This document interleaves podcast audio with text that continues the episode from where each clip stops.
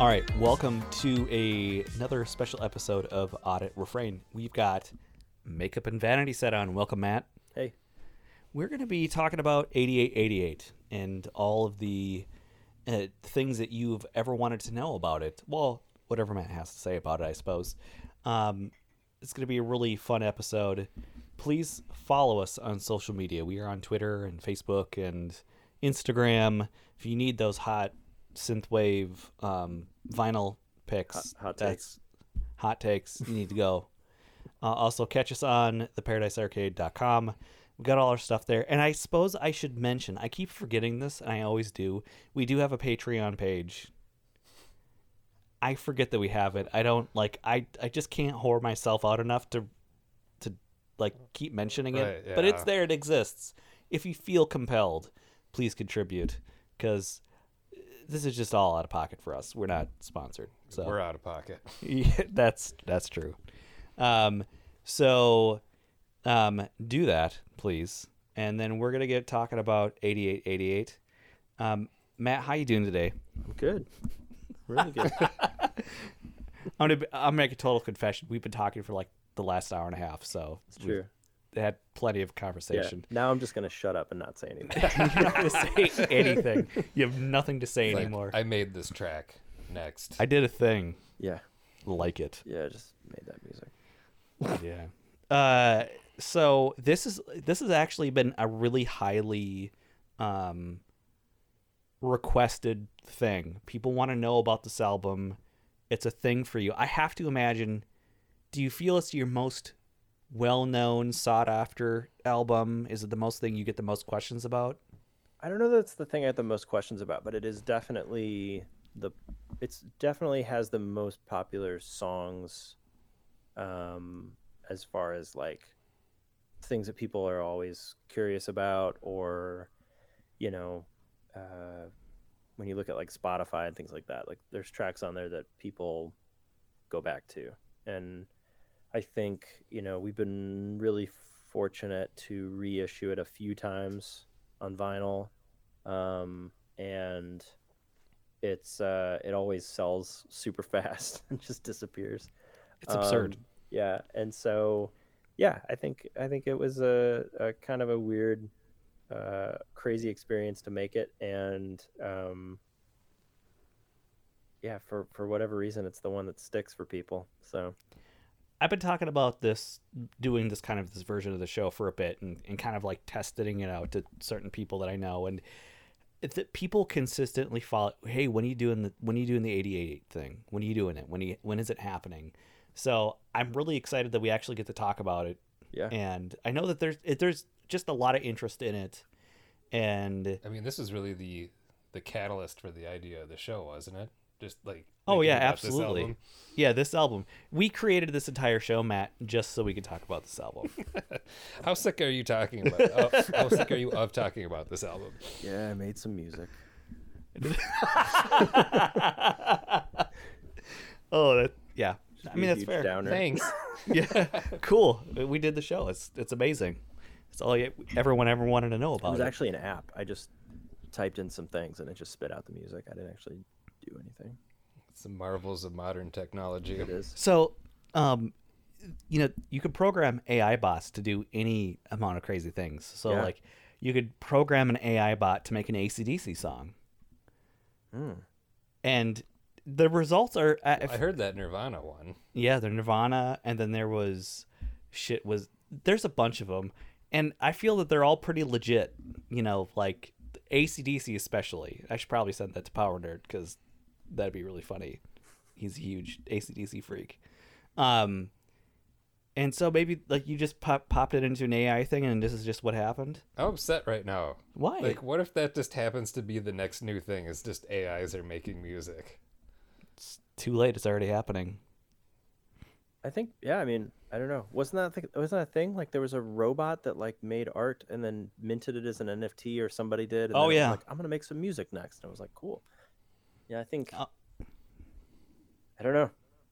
That's weird. I mean, music is math, right? And Yeah. computers are ones and zeros. Oh, I mean, like once you dive into modular music, you know when you're making music with modular synth there's so much generative space i mean you can define uh, a bunch of parameters and just let it go to town and see what happens you know and i think stuff like that is really fascinating i don't know how nuanced you would get you know you're not going to have i don't know that to the extent that you could tell an ai to uh, you know pursue an emotion or to pursue an idea or to have an overall concept for a, a bunch of songs for a record you know um, but it'd certainly be interesting i think it'd be kind of strange to hear what, what the results Would be it like. sound like Aphex Twin?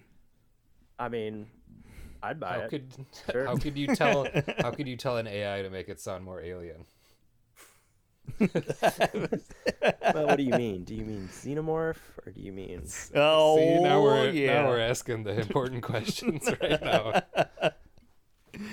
So, anyways, uh, 8888. Yeah. It's it's a it's it's a Mavs milestone, so to speak. yeah Um, so talk about kind of the how the project came to be and the initial kind of coming up with the stuff, so the goodness. my friend uh, Joey Ciccoline and his he had a writing partner at the time, Sean Wilson. They had made a short film called 8888, and he reached out to me and said, "I have a uh, we'd like to license a song from a record I made called Never Let Go. It was an, it was more like an EP, and he was like, "We want to license this song for the end credits. You know, would you be into that?" and I met with them and talked to him about it. And at the time, like I had never done anything like that, never licensed a song, certainly never scored anything. And he was like, "Well, you know, like maybe would you be into like doing some light scoring? You know, like maybe like score it a little bit, you know?" And I Like was petting, it's fine. and I remember thinking like, I remember thinking like, cool, you know, that sounds really really awesome. Like, let's do it. And um, so they sent me the short and I watched it. The short's essentially about a girl and it's it's one of those things where it has a device where you don't as the viewer you don't really know what's going on. And this girl comes home and she's got this box full of stuff and she's sort of playing a message on her answering machine and the message is like, you know, we're really concerned about you, you know, all this stuff and then so she goes upstairs and she's in her bedroom and she's like doing all this work. She has like a power drill and like some like, you know, uh like uh tie down like ratcheting straps and like all this kind of stuff and it's like clearly she's like preparing for something and then she kind of like gets ready for bed and brushes her teeth and then she like gets into bed and like she's like ratchet strapping herself into this bed and she's like she's not going anywhere. The bed's been like screwed into the floor. And so she goes to sleep. And as she goes to sleep she's got this big uh, digital clock on her nightstand.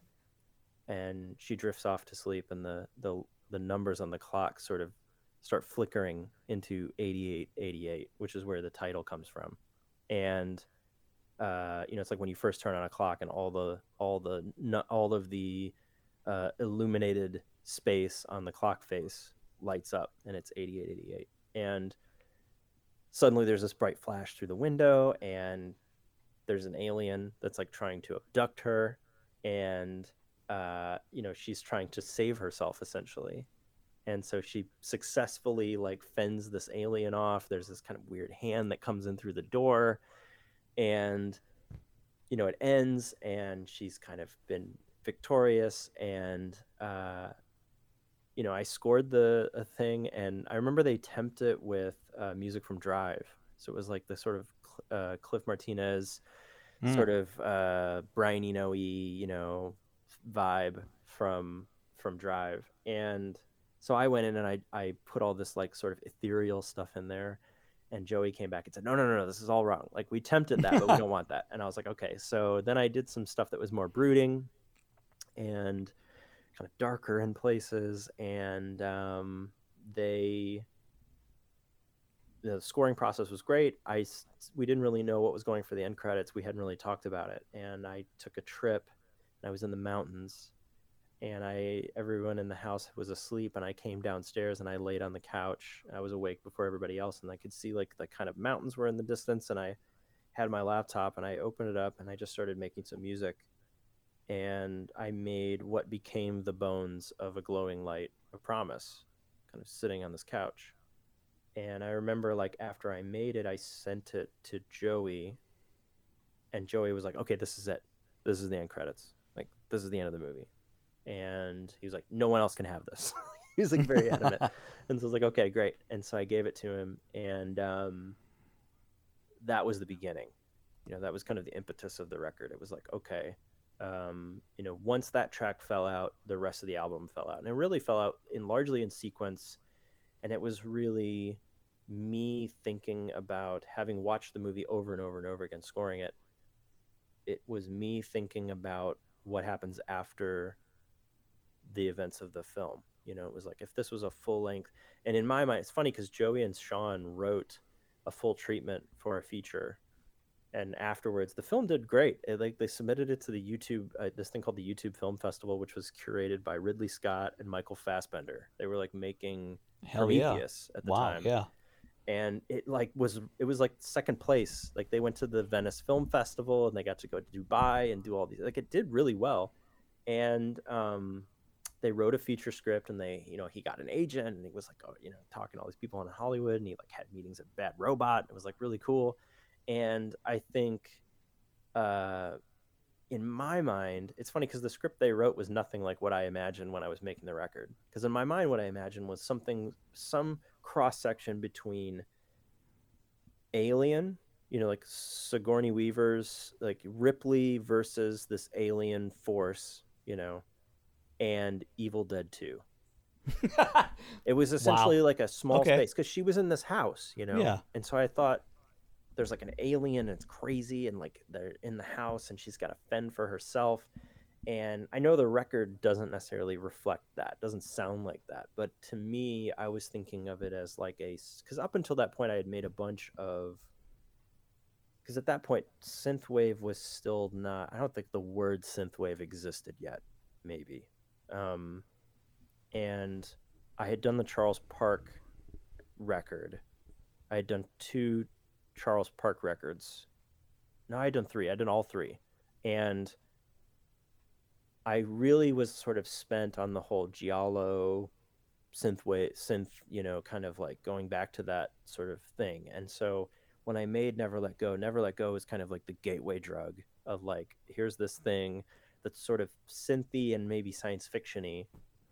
Um, and then when 88 came along, it was like, okay, I'm going to make this record that's going to have a very science fiction esque feel to it. Um, but it's going to apply all the things that came out of the giallo like kind of vibe, and the end result was that music. And in my mind, I was picturing Val, the main character, um, running around fighting an alien, like Sigourney Weaver. like Sigourney Weaver.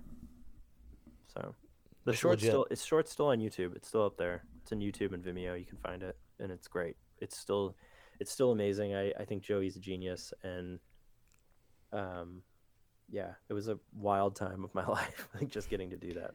It's gonna be you know pretty um, reassuring and and gratifying to know that the music you made for this is as popular and memorable as the short itself.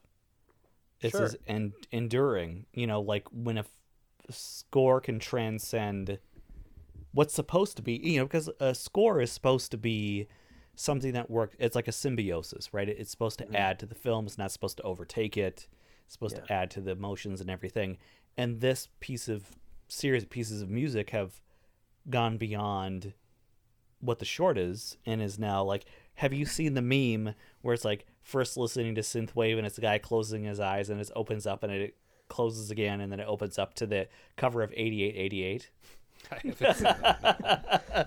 uh, it was actually Ryan from Arcade High sent that to me. I was like, "You're a meme now," and I was like, "No, this is amazing."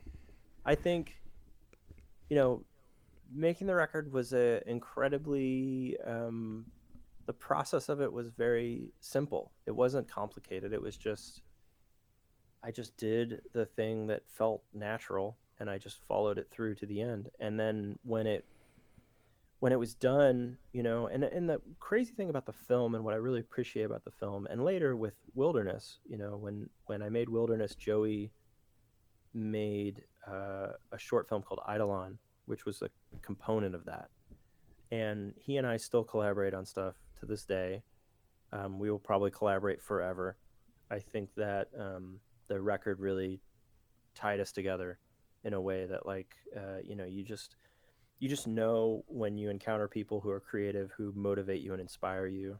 I will always be grateful to Joey and to Sean for uh, creating what they created because it it became this pathway for me to make a cool thing and um yeah it was it was a real uh I don't know, it was a real surreal experience. And then also like st- like you know the the process of finishing the record and then I sent it to Casper Newbolt who created the artwork um, which in and of itself is its own thing, you know. Right, it's iconic. That's yeah. what I was, I was going to so- ask about that. and Casper, you know, did what he does. He makes crazy stuff, you know, and I love it because it's not. Um, I I feel it some a while ago somebody sent me this thing that somebody made on Reddit that was like a flow chart of like you know albums of the synth synthwave like lore, the history of synthwave or whatever, and they put 88 on it and.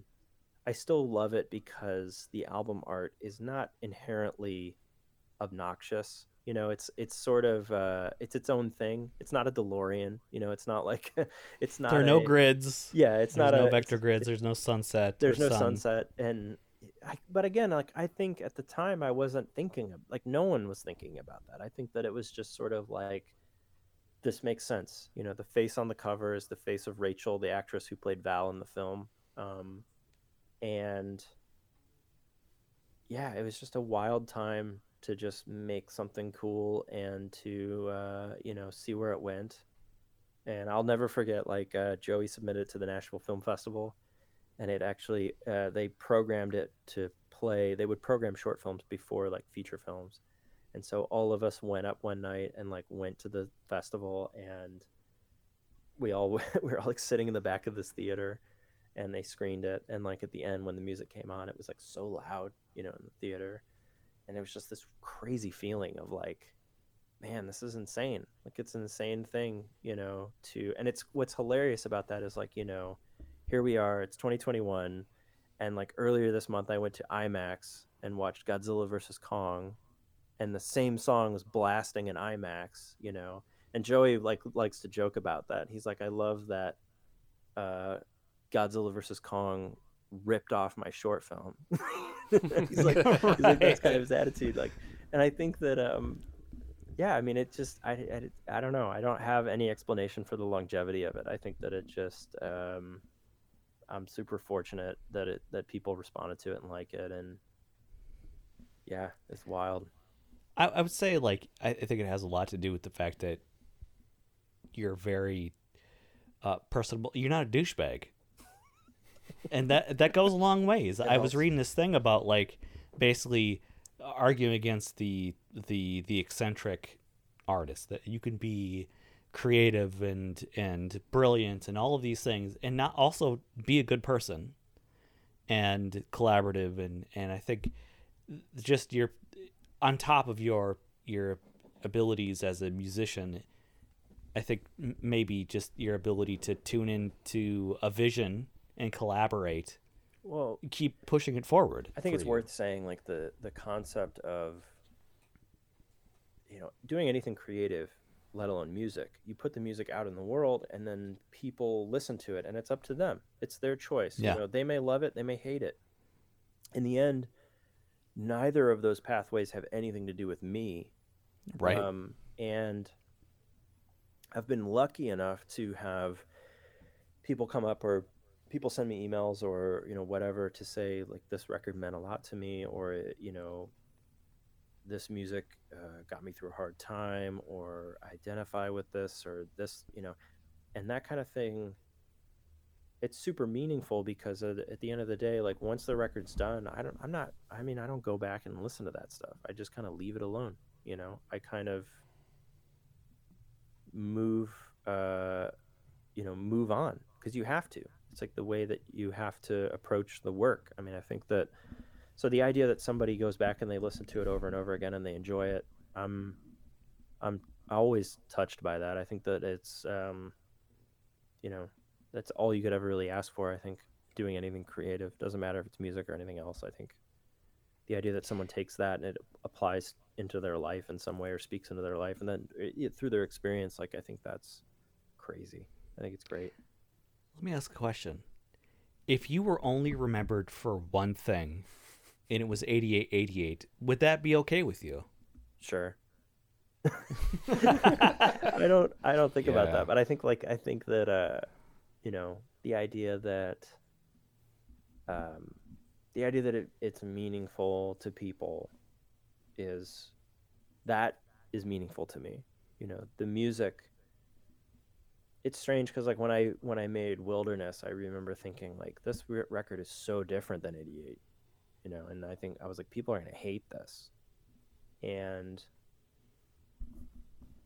I think it was a testament to the wherewithal of people, because at the end, a lot of people came up and uh, later on and would say the same nice things about a record like Wilderness.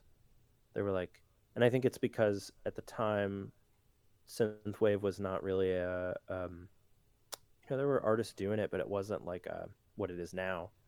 Right. And so I think for people, it was like it was kind of a totem for them. It was like they look back on it like, oh yeah, this is a time in my life where I was going through this or I was doing this, and you know that's that's a that's an amazing thing, and it's something I've always been super precious about. Whenever I have those interactions with people, I think that, um, and the fact that people were willing to go from a record like '88 to Wilderness means a lot to me, and I think that. Um, yeah. So I mean, if people want to, if you want, if they want to etch '88 into my tombstone, I'm good with that. That's fine. That's cool. Yeah. Uh, maybe at some point we'll have to talk about wilderness if you can do it. I know that there's there's a a lot of one. stuff. There's a lot of stuff that goes in wilderness for you personally. So Yeah. There's a lot to unpack there. there's a lot to unpack there. But we'll we'll set that aside for now. Sure. Um, are we ready to listen to the f- uh, first bit of it? And it. uh, okay, cool.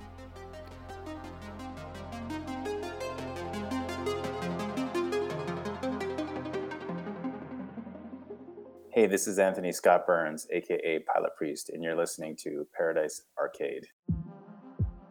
So, uh, a glowing light of promise. This is like, it's such a hot track. Let's talk about it. I think the thing, the enduring thing about it about this song is that it's first of all it's it's a very dead feeling song. I don't know how to explain it. It just feels it just has a vibe. And I think making it I remember so the bass line in it is super simple and it's uh it's an Oberheim. It's an old Oberheim synth and it just feels it has that dead feeling like it's just kind of it's like a lot of synths you'll hear people talk about synths sounding warm or sounding you know analog synth sounds warm and i think the thing that really appealed to me about the sound of that bass was that it just felt so it just it just had this like guttural kind of feeling to it you know? Um and the song really began with the bass.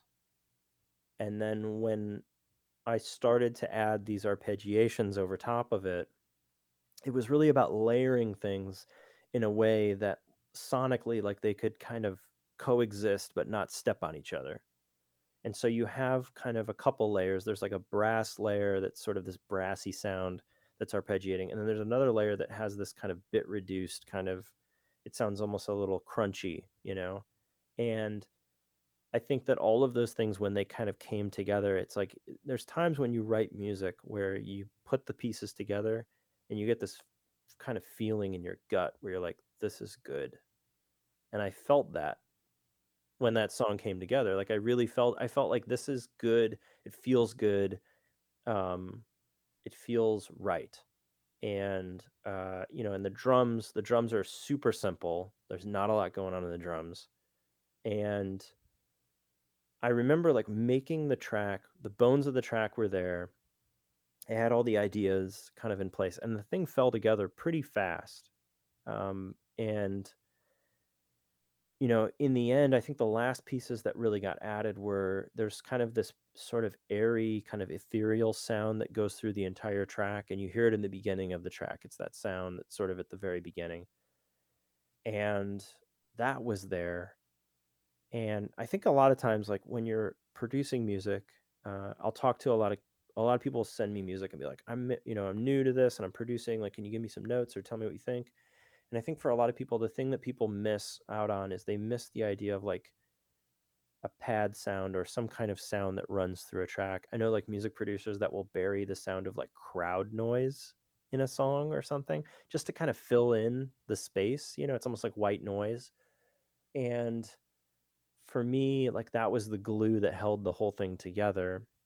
And the final, final bit like if you go back through the sessions, you'll see the iterations of it and it's like the track was sort of just started and then I got the idea to fade the drums into the track which I'm a big fan of doing that. I love that. It's kind of like an old weird like there's all these old metal songs where the drums like it's some kind of thing and the drums kind of and I love that. I think it's just I, I, I think it's cool.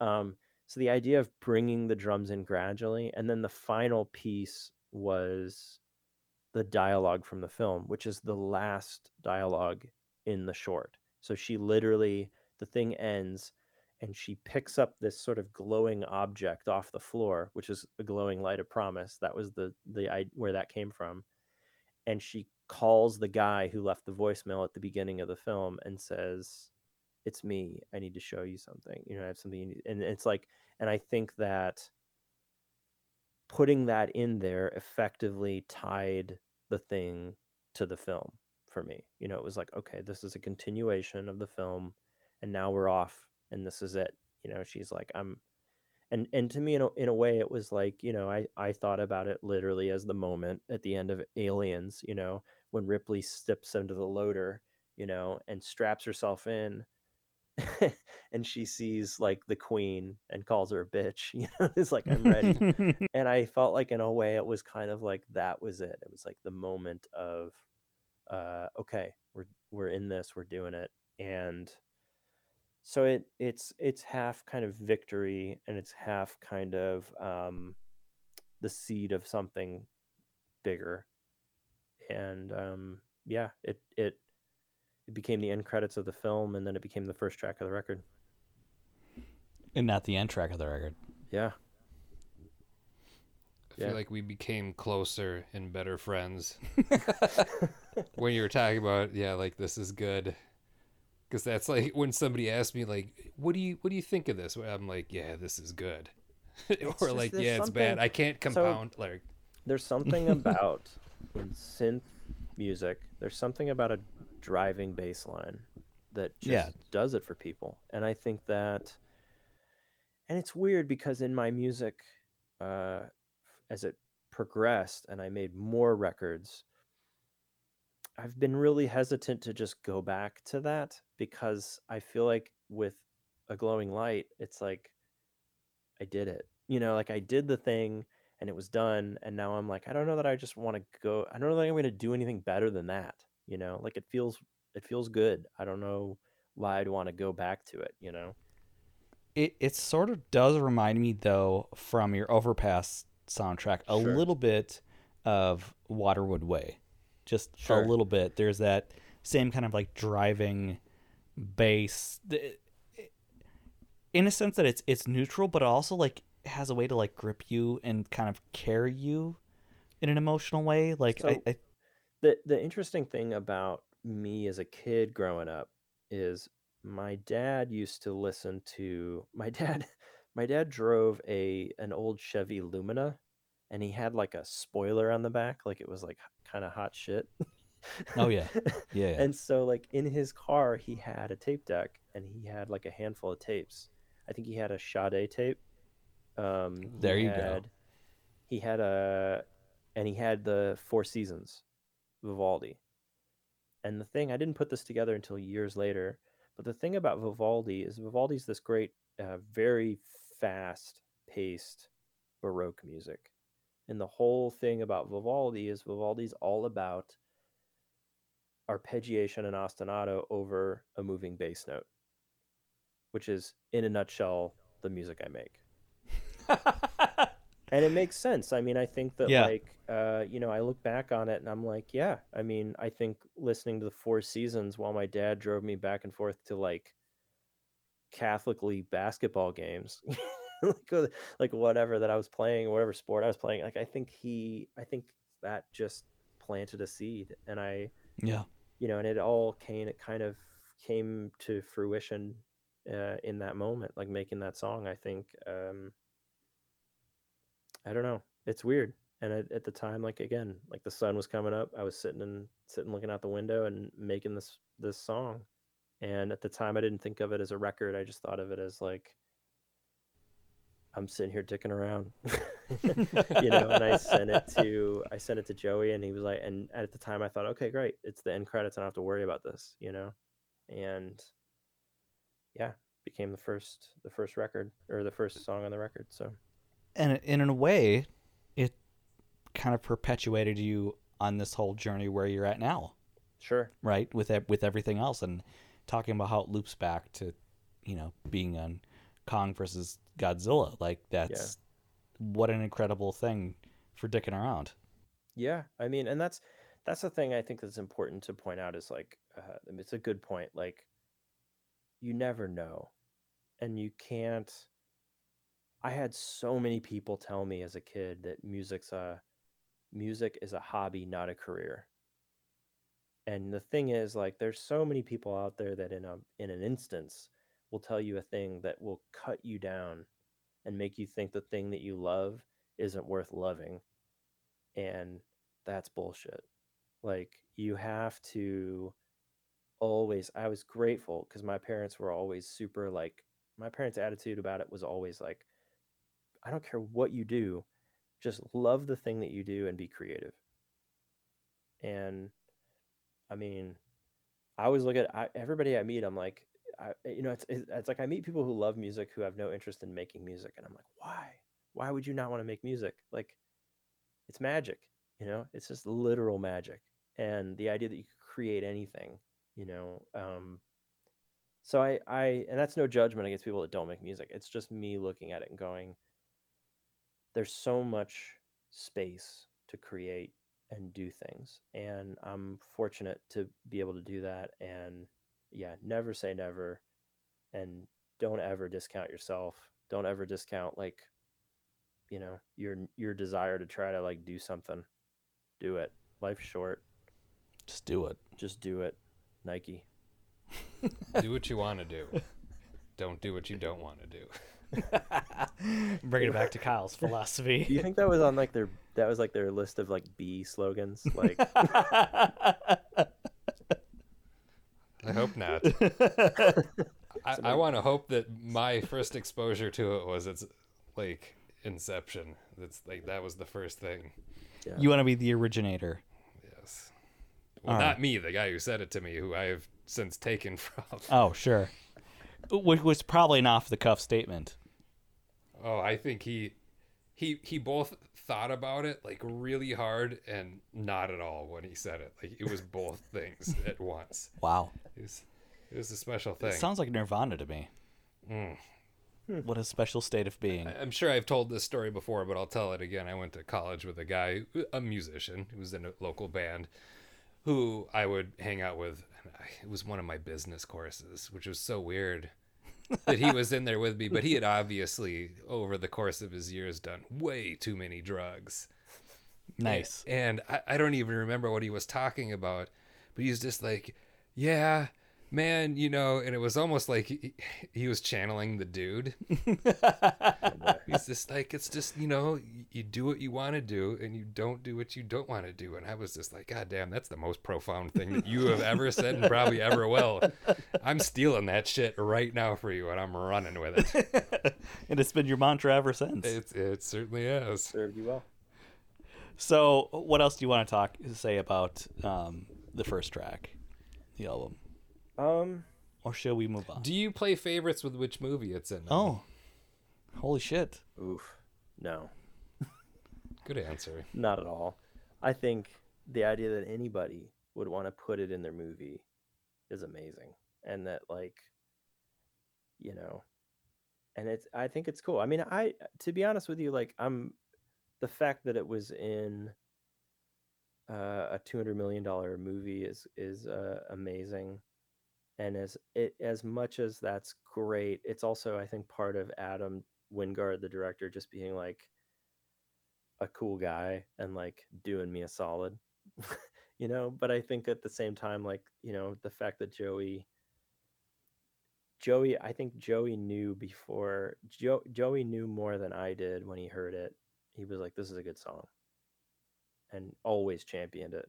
And so like i i'm always indebted to joey uh for his uh just belief in me to be able to do it. I mean, the fact that he asked me to score it, I mean, none of this stuff would have happened if it weren't for that. So it's kind of a weird, uh, you know, we all kind of zigzag through life like we're like a weird pinball, but like we, the things we bang into and experience as we go go along the way, it's like, who knows, man? I don't know. I was just super lucky. So It's a hot track.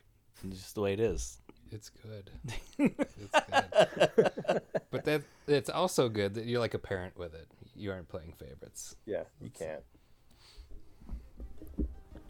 All right, so maybe we should move on to the cross. Let's do it. Track two. All right. This is Occam's Laser, and you're listening to the Paradise Arcade. Uh, let's talk about the cross. Yeah, the um I mean I think on this one this track more than any other track on the record, you can hear the influence of Daft Punk.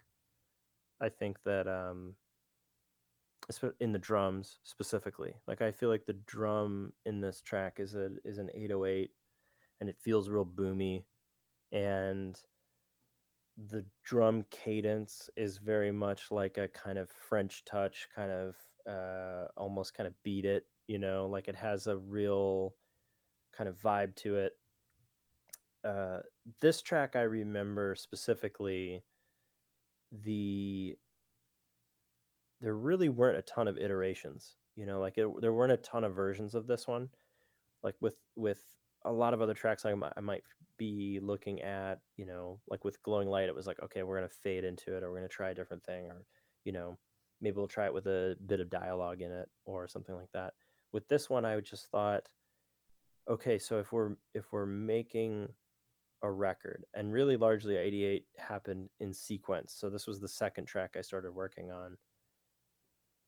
I really felt like, in a lot of ways, it was me trying to convey sort of the there's like a sense of danger a little bit like the the way the the kind of mode of the the music itself and the arpeggiation and the key that it's in it's like it feels kind of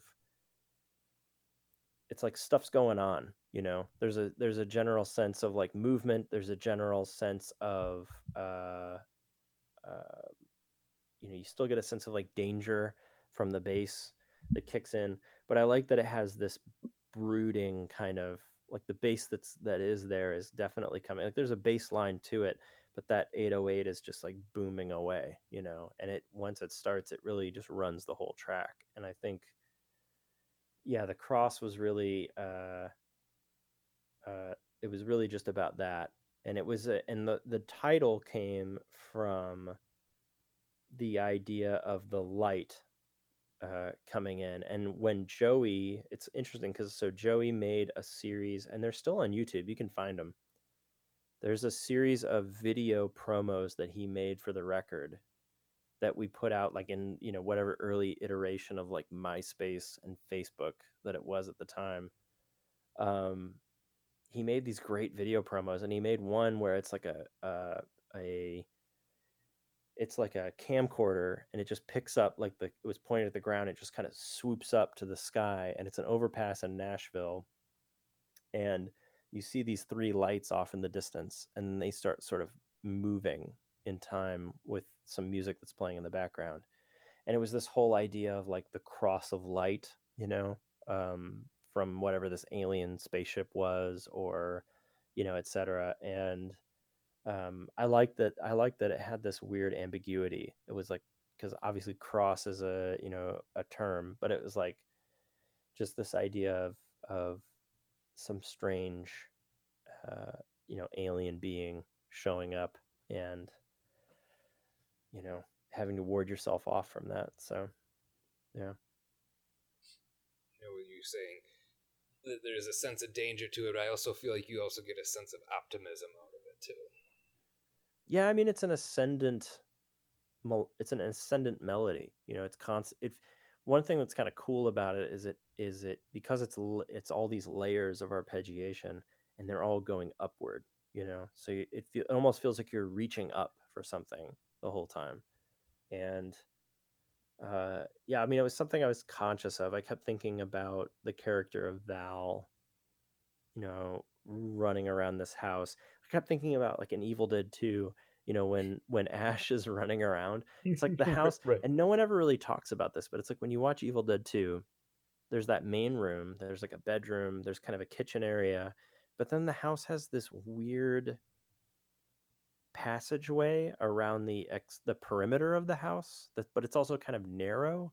It doesn't really oh, make a ton of sense and but there's extended sequences where he's like running from these like demons you know and i kept thinking about that. I kept thinking about like how it was almost like a maze and you're sort of constantly racing you know and i think uh you know listening to it in in hindsight i hear elements of the cross in a track like go from shadow circuit or you know like just this idea of melodically things are constantly reaching constantly moving you know and i think when when i'm working on a score or i'm working to something visual i think a lot about momentum and i think about how you know the idea momentum's super powerful in music you know if you can and that's one of the beautiful things about arpeggiation is like it's a series of notes that are running in a sequence and if you do it right you can convey a sense of like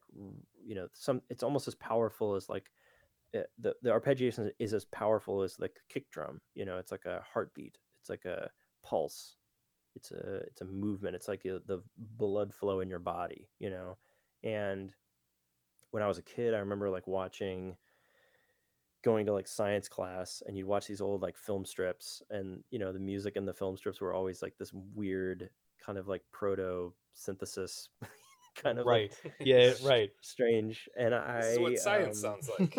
yeah and We're doing but I- science things. Just a science guy. yeah it's like a strange uh you know it's like the the life cycle of the of the cell or something and like you know and i think you know in a lot of ways this music would be at as at home in something like that as it would be in these weird fantasies about what it this what the feature of this film would look like in my head so um you know i think the cross was sort of this bridge bridge from uh you know the opening track into the kind of action set piece of the rest of the film in my head Do you own the 808 that you used to make this track? No, it's uh so I never owned an actual 808. It's a sample, but um I it's funny because going back at the time I was I had made so much music, but I was also like I'm the kind of person where I'm like an, you know, I just it's like everything in the kitchen sink, you know, like I look at it and I'm like whatever works. If I can get it to sound good, I'm happy.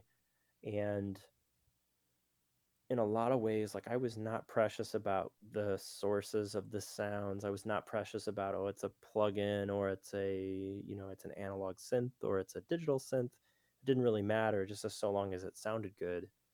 And i remember i had this like pack of sounds that i think i downloaded and it was like a it was like a zip file and it was like all somebody had sampled their 808 and just various and I just loaded it up. And at the time, I was working in Ableton Live, and this would have been like many versions ago. And uh, I just loaded up one of those bass drum hits, and I was looking, but I was looking for something that had a lot of sustain, like it was something that had a lot of kind of that boom.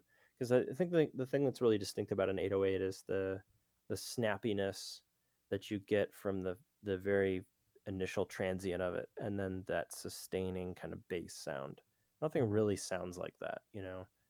And so for me that was the main goal because i really wanted it to ring out because again i was thinking back to you know listening to dis- to uh, homework um, and the power and the kind of oomph of the 808s on that record and how you know and and you listen to that track and it's like that's how it functions. It's it, it's like the 808 comes in then the snare drum comes in and then this this hi-hat pattern comes in and they all just kind of show up they kind of fade in you know?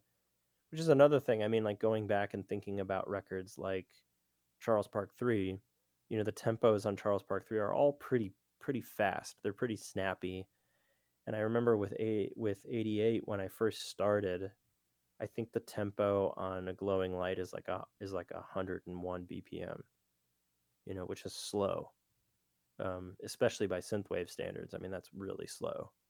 And so the goal for me going into this was not to push it was to just let it be a slow burn you know and let it do let it do its thing.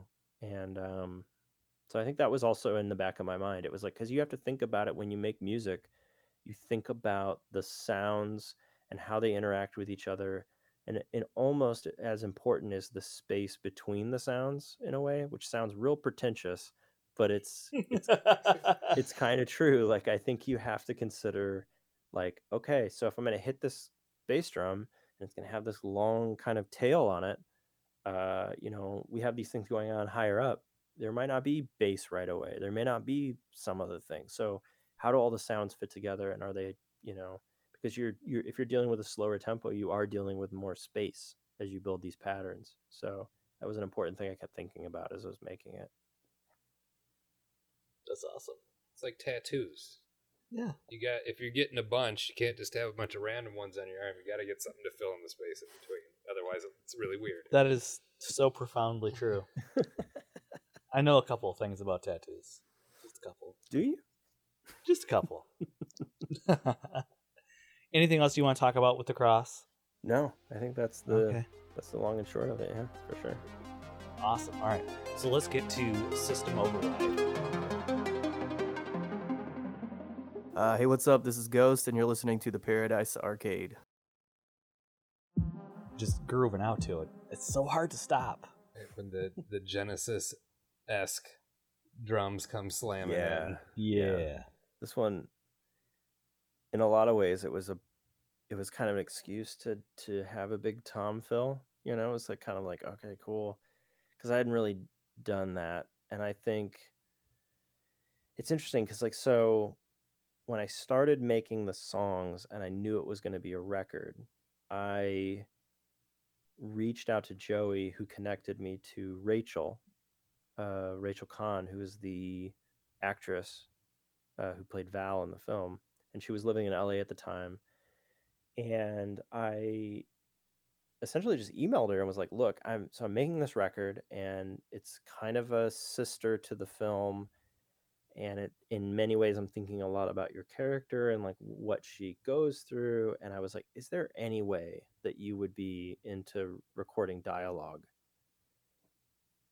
because after after the opening of a glowing light like everything else on the record is not from the film and so what i what i basically did is i just i i was like maybe you could like improv some ideas you know just come up with some ideas and i kind of sent her i think a, a couple things but i was like you know really just think about the character and just you know and so i think she went in her closet like on her iphone and recorded dialogue and then just sent it to me.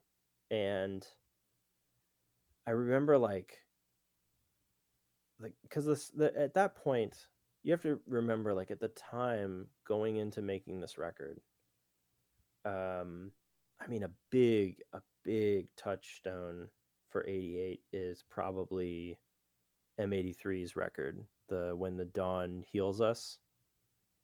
Like you know and one of the things i loved about that record is like that there's like little snippets of dialogue you know? There's like little uh there's little voiceover moments and I remember just thinking like I love I love that. You know, I love that there's before the dawn heals us. Sorry.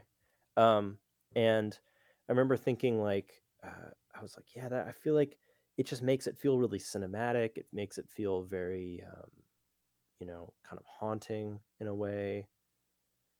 And so when Rachel agreed to like, you know, go in the closet like in her in her apartment in LA or wherever she was living and record that stuff, it like I think it really it really elevated it. You know, it really gave it that it really pushed it above everything else because it just made it feel so raw and like um I don't know, it's, it was a really really it was a really big turning. And so with this track, you know, one thing that's interesting to me at the time is like I kept thinking about all the arpeggiation and I kept thinking about the different patterns. And like this track, especially, you can really hear it. Like it's really two iterations of the same melody. One is kind of this more staccato sound and it's kind of repeating. And then the other one is doing this kind of motif, but it's like an octave higher and it's a different sound and one thing that I kept realizing when I was making this record specifically, like I kept realizing that I could take similar, I could, and, and really it was a kind of a, a, a realization through the workflow of Ableton Live at the time is you could take the arpeggiator tool in Ableton and you could tell it to do different types of arpeggios, but feed the same melodic information through it and create patterns that could lay on top of each other and be interesting but do different things and kind of so you had this weird sort of melodic diversity that was going on but it all felt uh it all had this connective tissue that held it together. And i feel like you hear that in this song you know very strongly because it was really about those those things happening and then that low bass synth and just opening that filter and having it be this big you know kind of wah sound as it kind of builds into the track. And so yeah with with with this one especially it was kind of like a it was about that that big fill collins tom phil and like that's just, long short of it. Yeah i mean it was about landing in that and it also this is kind of like you have this breather moment where you have you know the first track has rachel's vo and it has uh, stuff happening and then the second track is sort of this transitional thing and then this one is sort of rachel comes back you hear val's character and then you hear there's also a sample in this song um, and there's there's just uh, I feel like this one is kind of like upping the ante a little bit. Like the drums are a little bit more kinetic and and kind of crazy, and yeah, you just you just have a lot of um, I don't know. It feels more playful. It feels a little bit more like if the if the if the cross is sort of a little bit dangerous, but also optimistic at the same time. I feel like this one's kind of all danger in a way. It's like more the emotional uh, cadence here is more about um, you know going toe to toe with these aliens and like and i also feel like this track really feels science fictiony to me like it's the it's the one that really dives in headfirst into the kind of because i it's got her vo and then it's got also that um the sample and like just the um inherent kind of uh it just feels like a science fiction movie like when i hear it so, I mean, that's just me. Um, but I think, yeah, it embodies that. Who, how did you come up with uh, all the extra dialogue then for the album? So, honestly, a lot of it is is Rachel. A lot of it was her riffing on Val as a character, and it's funny because like she and I did not, uh, we never met we just did all this through like email through Joey. And then years later, um, man, I have to think about this, but it might have actually been the same trip. The trip, uh, you know, the trip where I went with Joey. We go to LA, we go to Netflix, we screen Death Note, and then I'm like, going to eat dinner with with Adam Wingard, and he's telling me, "Oh, I just got hired to shoot Godzilla," and it's like all this crazy shit. And we made the trip out to Santa Monica, which is I think where they were. I can't remember if it was Santa Monica, but they were living. Um, Rachel and her husband, and I think they had a baby at that time. Uh, at that point, we went out, and that was the first time I met her in person, and it was awesome. It was great because it was like we had made this whole record together. Her face was on the cover, you know, right. and, and, it was like, and we finally got to like sit down and just kind of hang, and it was it was wonderful. It was awesome, um, and yeah, I mean, like I think so much of the of the the dialogue in the in the album is her riffing on Val as a character, um, and I mean, I had the same the exact same approach when it came time to do wilderness you know like a lot of the dialogue in wilderness was the same exact way. The actress uh, that i worked with della saba on that record you know i was like i just gave her a lot of space and said you know because i i tend to dive into things that way like i think if i'm dealing with an artist who's doing album artwork i'm not an artist you know you're an artist like i and i it's not my job to tell you how to be an artist. It's my job to sort of like hopefully I made a cool record that you like and you can respond to with art. And I think the same I feel the same way about uh, dealing with um, voice acting and things like that. Like I I trust you to be good at what you do, you know, and I want to be there to provide you everything you need to do a good job. But I also want to I also think when you're doing anything collaborative in a creative way, so much of it is about trust, you know, trusting the other person to be creative and do cool stuff, you know. And I think hopefully you uh, get involved with people in a way that you can trust that process, you know. Um, and yeah, with with with 88, I was I was super fortunate because Rachel's uh, incredibly talented and and super good at, at what she does and she just crushed it. I mean she knew exactly what to do and what to say and and she said it and it and it fit perfectly into the record. It's awesome yeah what else do you have to say about system override that's about it cool let's get into collapse then Dana Jean Phoenix. You're listening to Paradise Arcade. Let's discuss. I got a question first. Okay. So, as you mentioned when we got to the cross, you're like, this is the second one that you did. Are the rest of the tracks still going in that kind of order too? Yeah, absolutely. I think um, when I got to this track, I feel like I knew that I wanted something that was going to be a I really wanted to do something that was different that I hadn't really done before. I wanted to do something that had a real slow burn to get into it. Um, I also kind of felt like at this point we've had these like kind of back to back to back tracks that are about momentum and have a drive to them. And so I wanted to give this moment of like kind of reprieve, kind of like a calm. Um, I had this idea to have that kind of outdoor sound, you know, like the crickets and like the kind of sound of like a you know warm summer night. Because I I kept thinking about, uh, you know, I I grew up again. We go back to like uh, the whole Evil Dead Two thing. Like I grew up watching that movie, and I think like one of the cool things about Evil Dead 2 is like you have all these great sequences in the house but you also have all these cool moments out in the woods. And I was like, man, I really wanted to do something that was like, okay, so she's out of the house and she's like in the kind of tall grass, you know, like out in the woods kind of.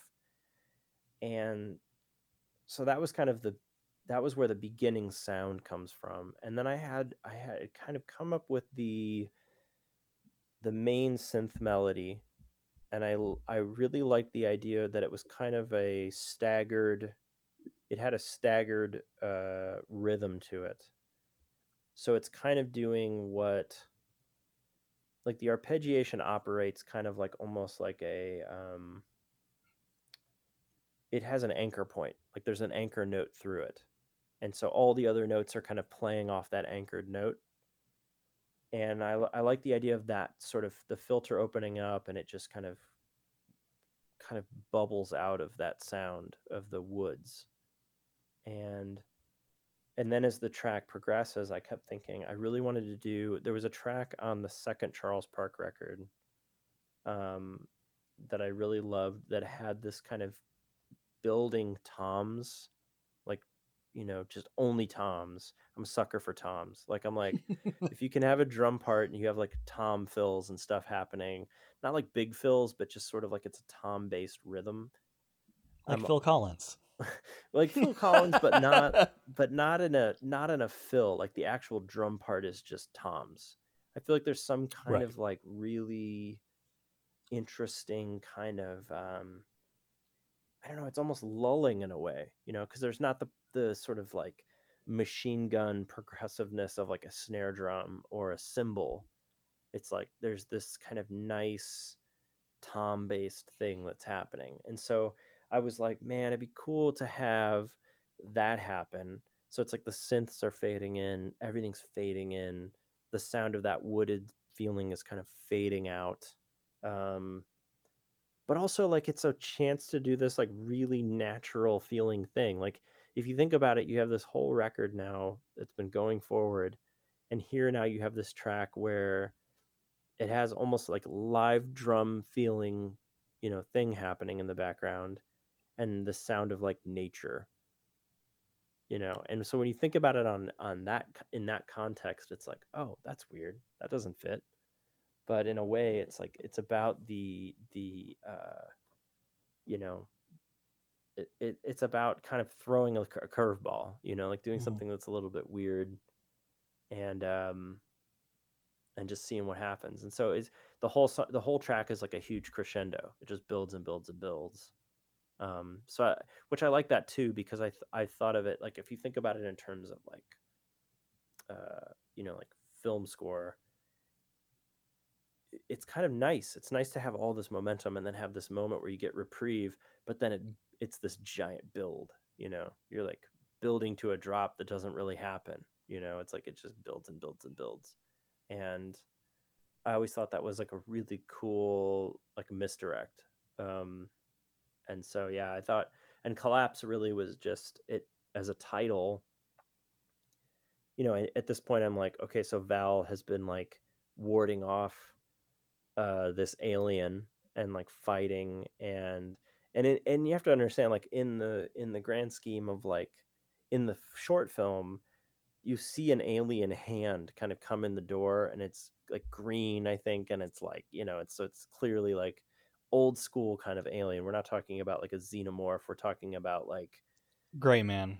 Exactly. Of. Exactly. Yeah. Like X Files alien. And mm. I I I appreciated that because I thought like, you know, the alien the xenomorph is terrifying. Um, and it's kind of like designed as like this perfect killing machine, you know.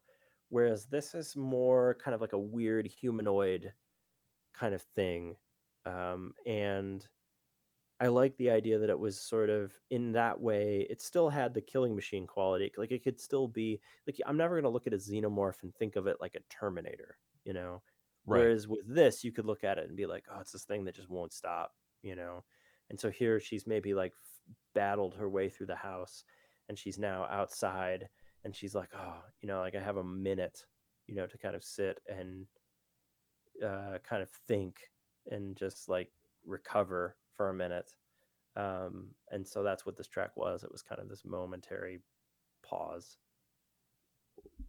That's amazing. That's, so yeah, without seeing the short film yet, I can think of it like this. So like as we say, the xenomorph type alien, ultimate killing machine. Its end goal is one thing: it's to either kill you or take you back for more aliens.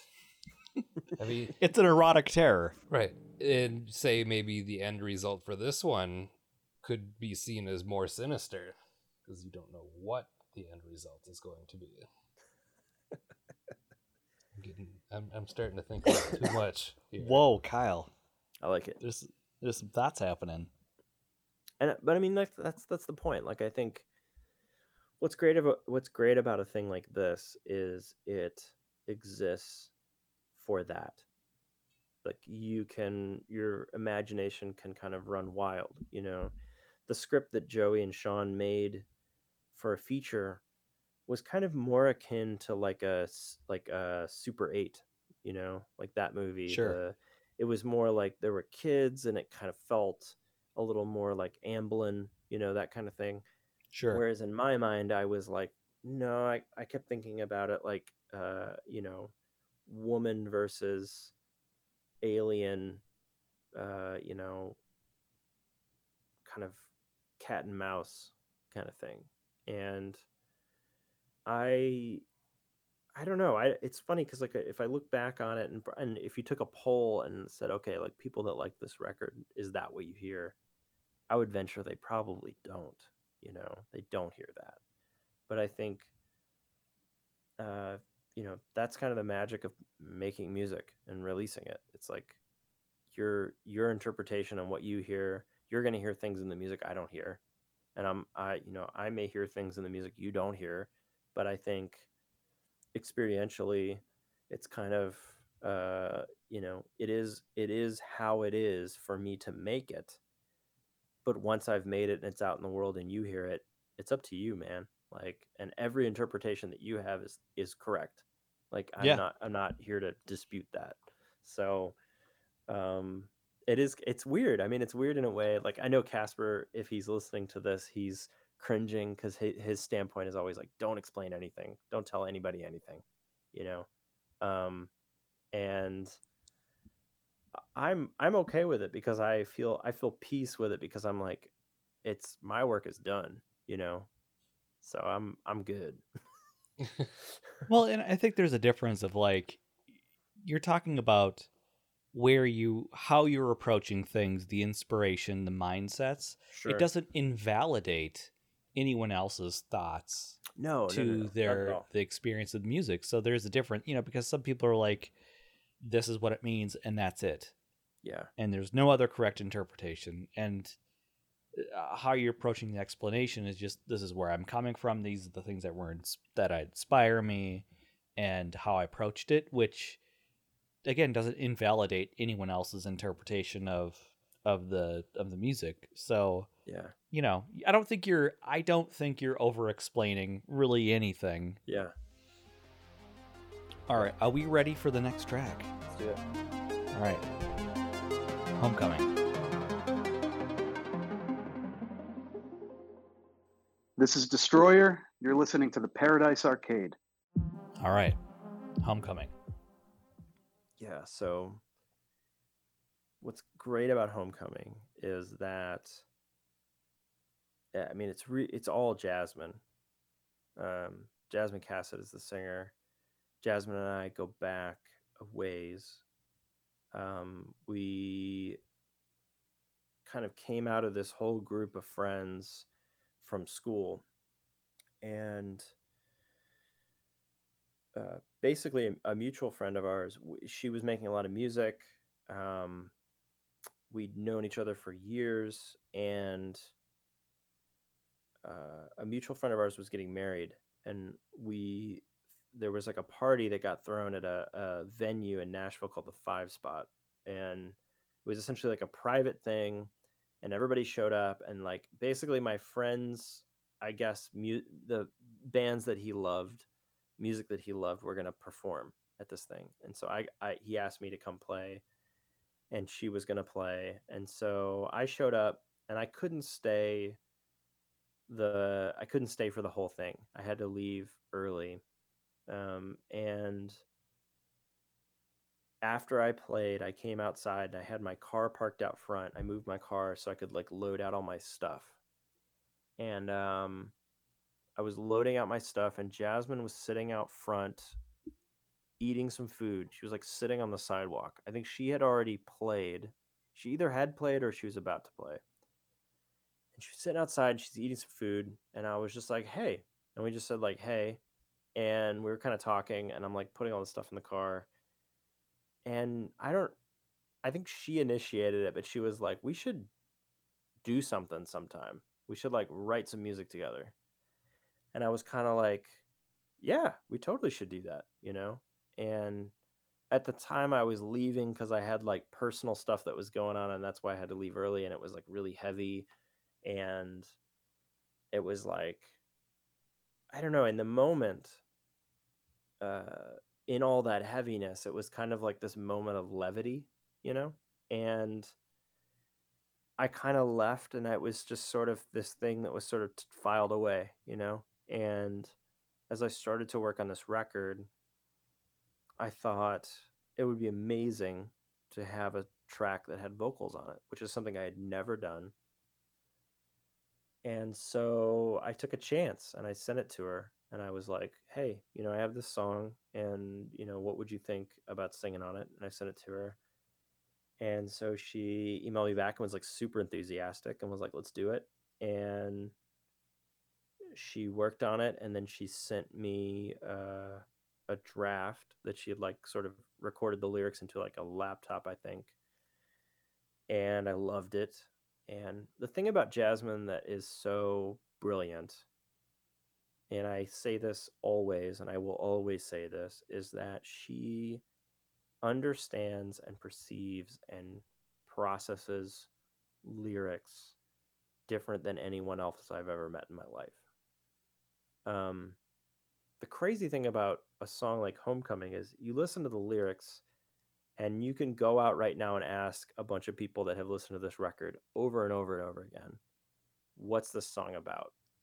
And I guarantee you, no one will tell you the song's about Hiroshima, which is what the lyrics are about.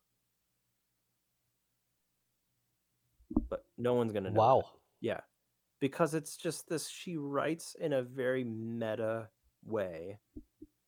And the thing about it is like I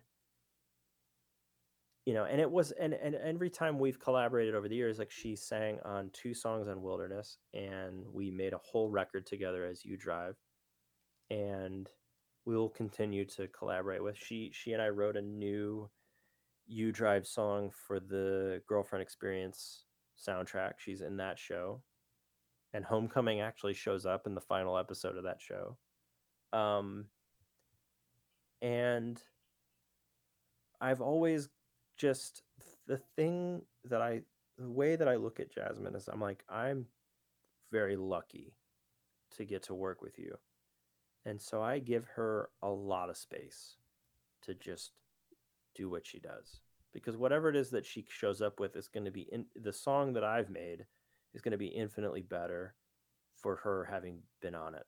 And so I think the important thing that I always come back to is like, I have to be precious about that collaboration and have to treat it with respect and, um, uh, and so I'm always just like in awe of what she does. And, and Homecoming was the beginning of that relationship. And I'm, you know, and it, and it continued through Wilderness I mean, the the things that she did on Wilderness just crushed me. Like as far like when I heard those words, it was exactly the things that I needed to be said on those songs, and she did it all on her own.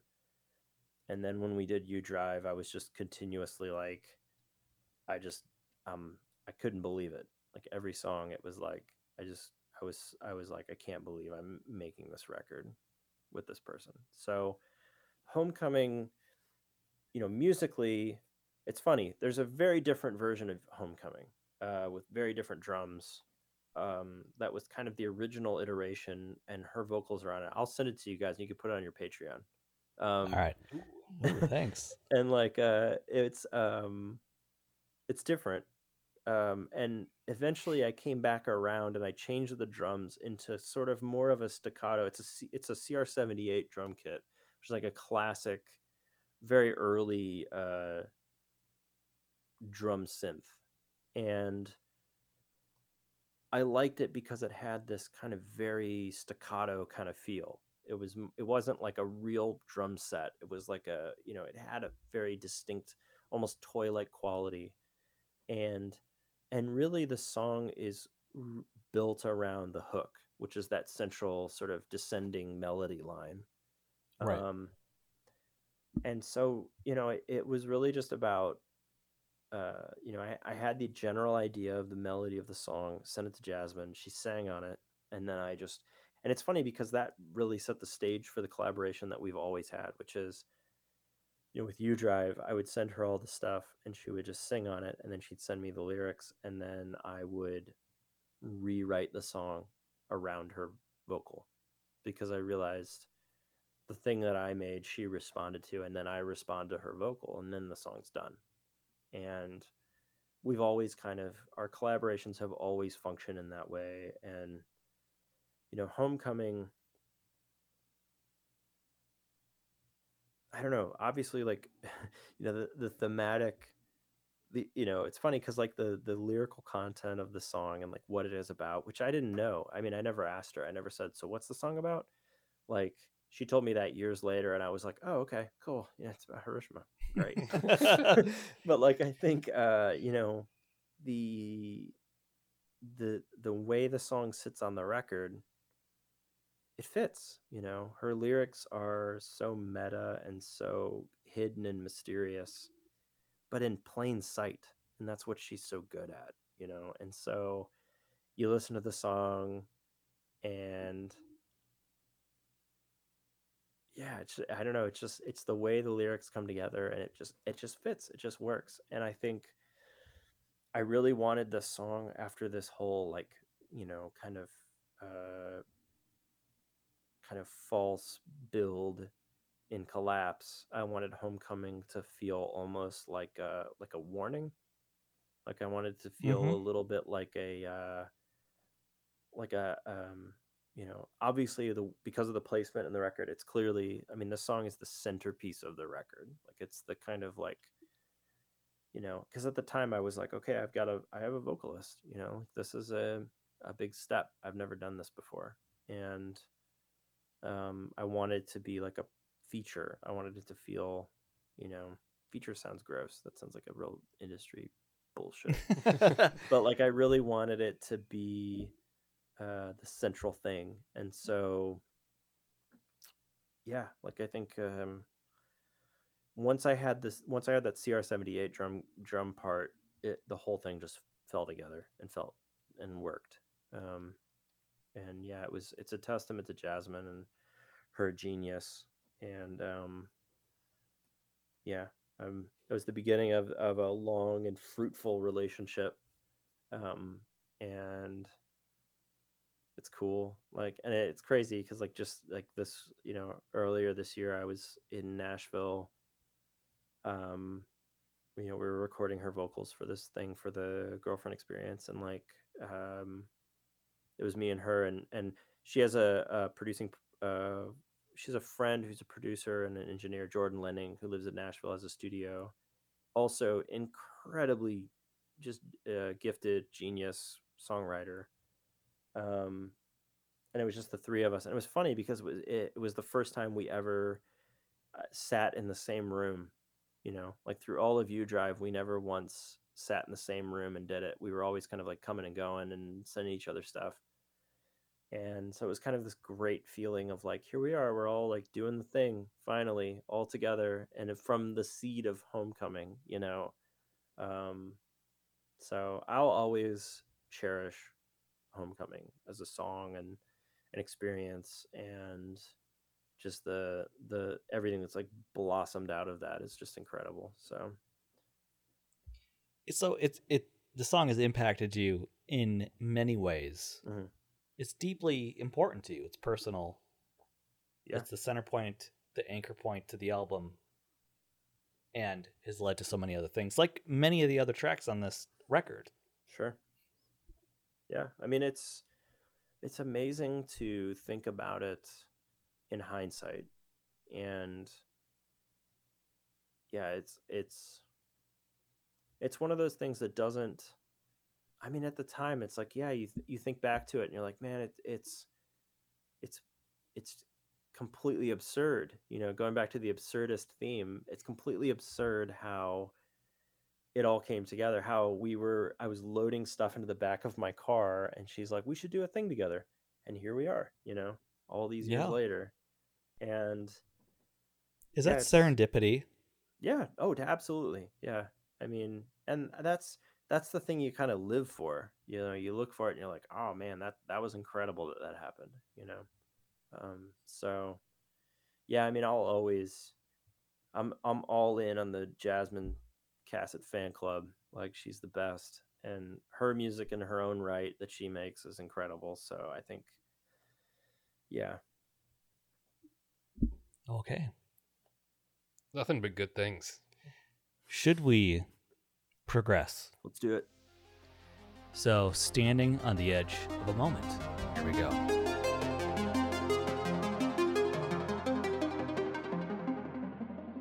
This is Com Truise, and you are listening to the Paradise Arcade.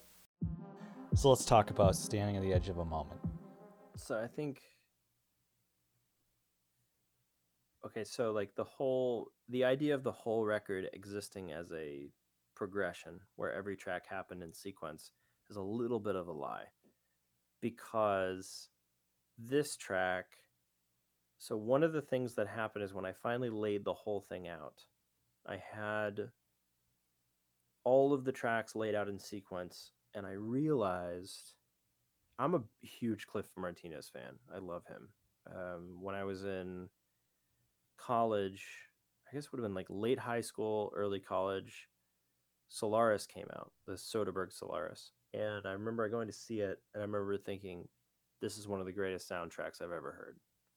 Um, the film score for that is outstanding, and that was kind of the beginning. I was I was a huge Soderbergh fan, but that was the beginning of me being a huge Cliff Martinez fan. And one of the things that Martinez does that I think sets him apart from a film score standpoint is he understands space and like uh, and dynamics better than anybody. Like he just gets it. He understands how to use uh, emotional space in a in a score. And what I mean is like when you listen to the music of Solaris, you hear strings and you hear the standard kind of boiler part boiler boiler uh, plate parts of a film score, but you get you get this emotional bandwidth in what he's doing that is just absolutely shattering. And so you get these sequences and you get these crazy things happening and they're just really really wonderful and i felt like when i listened to the whole album in sequence i wanted a moment that felt like that i wanted a minute uh, that uh, where where it felt it felt kind of haunting and not necessarily tied to the structure of what a song had to be and so when I made uh, the EP Never Let Go, which was the thing I made before I made 88, uh, I had gone, I found this guy on Craigslist who was selling a DX7, a Yamaha DX7. And I went and I met this guy in a parking lot, and he had this old DX7 that I think was from a church. And they, like, you know, weren't using it anymore and they were just trying to sell it. And so I bought this DX7 from I think for 300 bucks. I'm not sure how much I paid for it, but it was like I think it was something like that.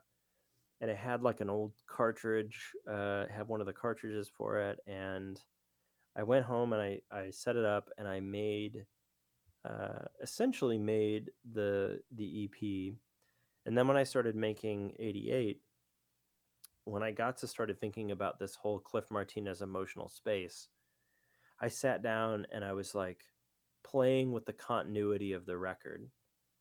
And when we got to this moment, I just sat down with the DX and I ran it through some reverb and I just played this thing out. You know, like I didn't, I think it's just a recording. It's not even like there's no MIDI, it's just straight audio into the thing. And I just recorded the chord progression. And I did it twice on 8888. And I feel like it provided that kind of emotional bandwidth that I think you need when you're working on uh, something like this. You're trying to tell a story, you're trying to give this kind of sense of uh, immediacy and danger and emotion, but you also need, it can't just be action all the time. You need a minute. you know, to kind of like process. And so, you know, we kind of get that a little bit in collapse. And then we have all this emotional information in Homecoming. You have lyrics, you have a female voice singing. And so I really wanted to sit in it and really, uh, you know, convey it in something that's just played out, no click. It's just, it's just, it is, you know? And that's really where it came from. And I remember like we were trying to, so Steve uh, Jenkins from Telefuture Records, who released 88 originally, which I mean, that's an important part of the story of 88. Essentially, I made the record, I was sitting on it, didn't really know what I was going to do with it. And Steve uh, emailed me and said, Hey, I have this label. I'm from California. And we kind of, he, Steve's whole mantra was like just putting out records, he putting out music that he liked. He came out of chiptune and, but he was very much interested in sort of synth based stuff. And what's interesting is like Steve essentially was like kind of this foundational part of synthwave. You know, he like Telefuture was one of the early labels doing what essentially became synthwave, and he had releases from Betamax. He had a, the Perturbator record. He released my records. He really, I mean, there were like a bunch. Vincenzo uh, Vincenzo Salvia was on that label loads of people that became kind of like later on were doing crazy things. Troxum did a bunch of releases on there. I love that dude. Um, and you know, S- Steve essentially hit me up and was like, "We're thinking about doing a record, or you know, would you ever want to release?" I think when he hit me up originally, he was like, "I really want to release the Charles Park trilogy. Can we just do a physical release of that?" I was like, "I don't know if I'm ready to do that, but I just made this record, and I sent him 88." and he was like, "Oh yeah, let's release this," you know.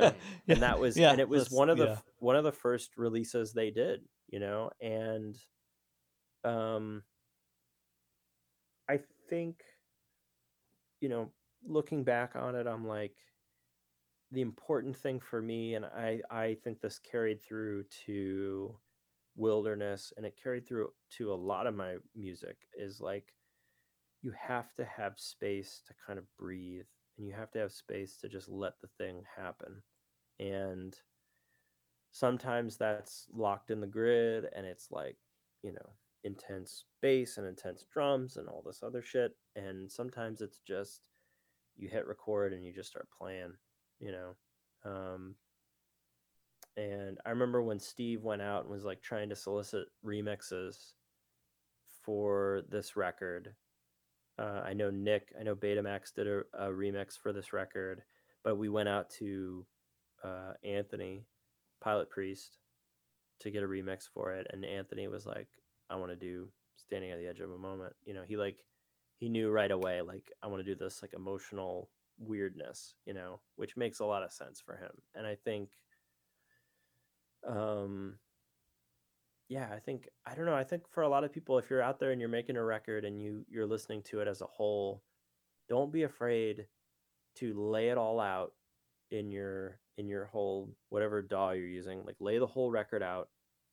Don't be afraid to just make a new track and just set up a synth and hit record and just play things and see what happens.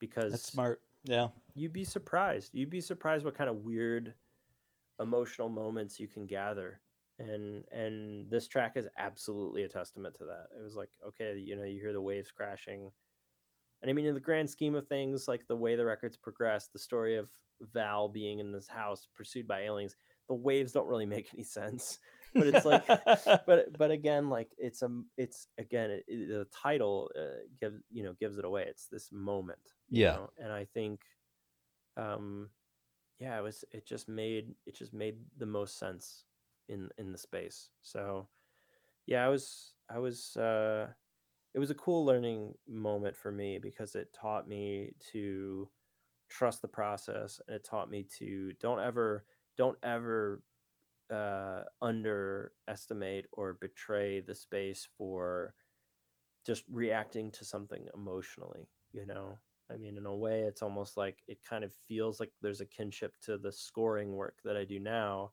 because I just sat at, I just sat with the record and and just played some things along along to the feeling of it, you know. And here it is. It's like a little interlude, you know. Um, mm-hmm. So yeah, cool. Should we move on to the next track? Let's do it. All right. So nothing can stop us now.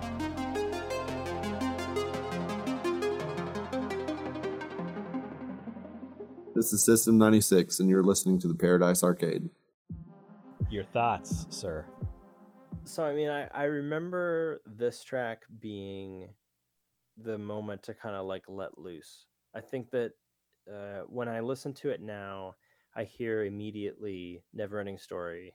I hear immediately uh, kind of uh, a little bit of like the Warriors. I feel like in the grand scheme of my kind of you know how like every John Carpenter soundtrack that you listen to there's always that one track that he does where it's almost like it's it's it's kind of simultaneously the weirdest track on the soundtrack but it's also like so it's like there's kind of you're listening to it you're like is this is this bad?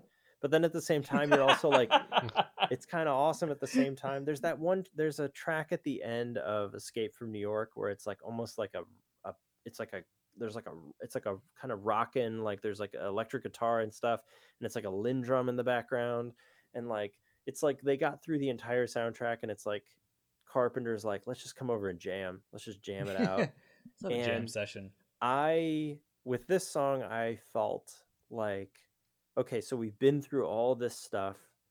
We need this moment to just go crazy a little bit. And um and it also like I wanted to remind myself that it's a science fiction record.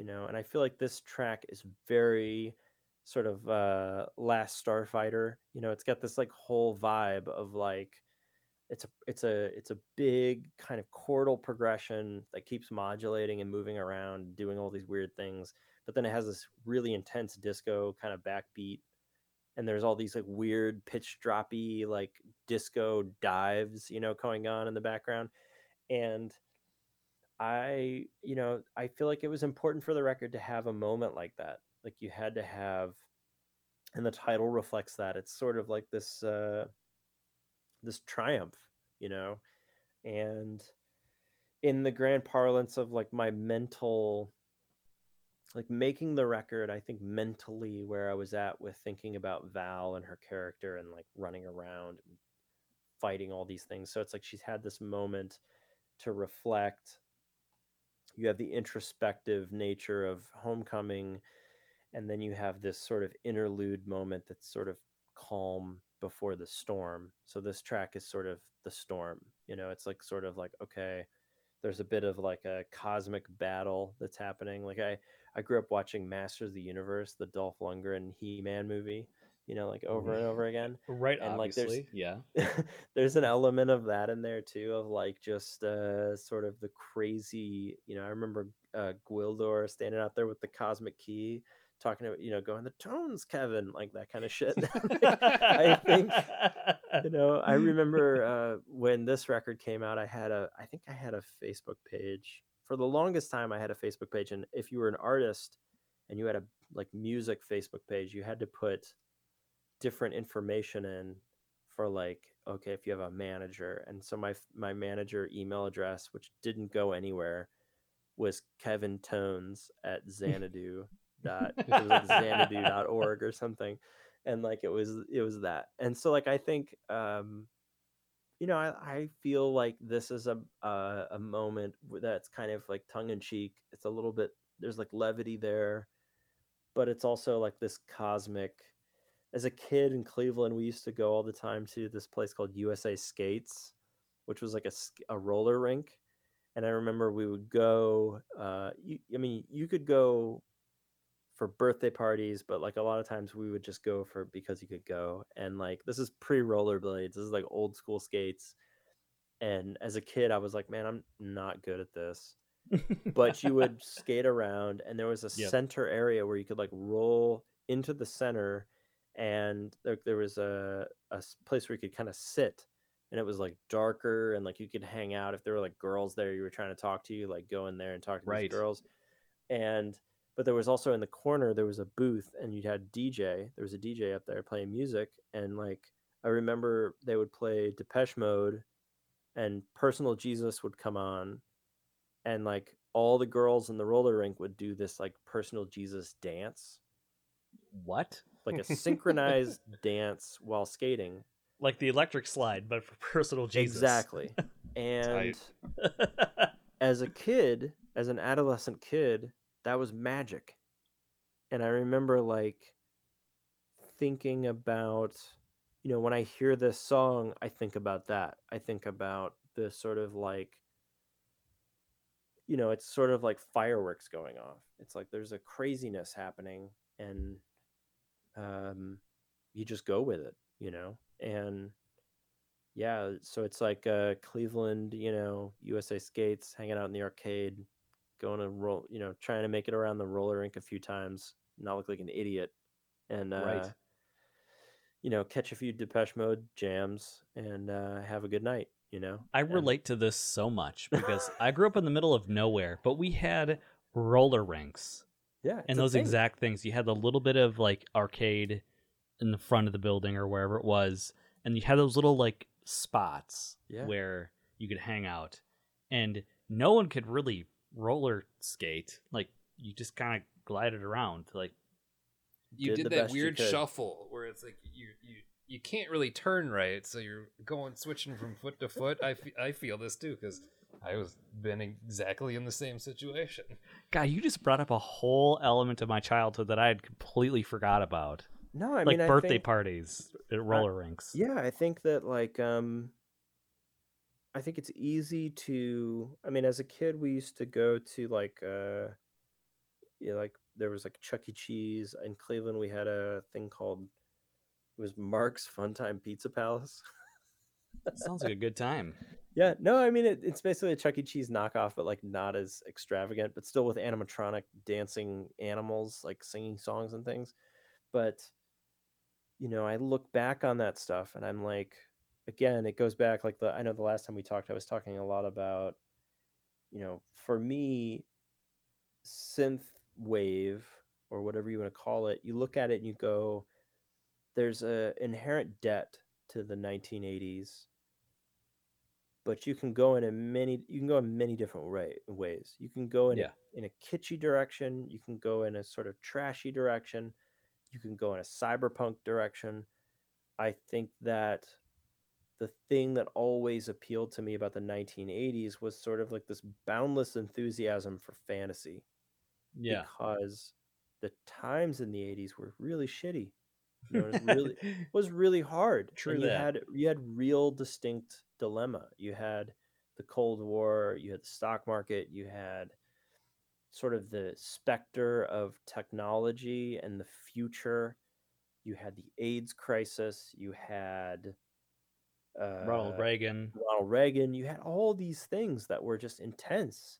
And I think that you look at the art that comes out of the 1980s, specifically when it comes to like film uh, and especially music and television, you had a real hard lean into science fiction. You had a real hard lean into futurism. You had a real hard lean into fantasy. And, you know, the end result of that is just absolute magic that warped a bunch of young minds Yeah. who, who then at some point down the road go, I'm gonna make a record, you know, and here we are. And I think Right. you know, that's there's a debt there for sure. And I think that um, you know, to me that's the appeal. The appeal of the 1980s is not necessarily like, you know, uh kitsch the kitschiness of it. It's the the real kind of catastrophe of it. That's that's sort of hiding under all the fancy shiny shit. Um, Yeah. And so when I approached making music with synths, it was like that's the way I looked at it. I was like, yeah, it's it's uh sure we can have a track like standing on the edge of a moment, and then it leads into this, you know, and Mhm. and that's okay because it's all an emotional thing, you know. This track always surprises me when I get to it when I'm listening to Yeah. the record because everything else has a build up to it. While this one is just it's starting right away. Yeah. Well, I mean that, but that's kind of the way I looked at it. Like I remember, I remember as a kid watching um, a movie I watched a lot as a kid was uh, Flight of the Navigator, Yeah, which is a totally insane Disney movie. Um, and again, same kind of thing. I mean, that whole soundtrack. I think that's a Silvestri sound scored that. Um, but it's like a, it's like an insane Fairlight soundtrack. It's a totally insane synth kind of thing. Um, but again, crazy spaceship. It has that amazing opening sequence with the frisbees, but they're like flying saucers. But I love the whole the thing I love about that movie is when they do the time jump and he comes back and he shows up at his house and his family's not there and he freaks the fuck out and it's terrifying as a kid you're watching this and it's like you're a kid and your family is gone and that's mortifying. Like Yeah. even to an adult you see that and you're like well that's scary. And i love the sequence at the end of that movie when he's trying to find his house and his brother runs up on the roof and throws all, and shoots off all the fireworks. And you know it's the same kind of thing like when you get to this track it's like if i wanted it to feel like fireworks. I wanted it to feel like uh, a moment of like explosion and craziness you know um, because i think in so many movies you look at et et is the same kind of thing. It's like uh, is a fantasy movie but at its core it's about divorce. You know, it's about how his kid the kid's parents are getting divorced and the kids are like really fucked up about it. And like they're really struggling.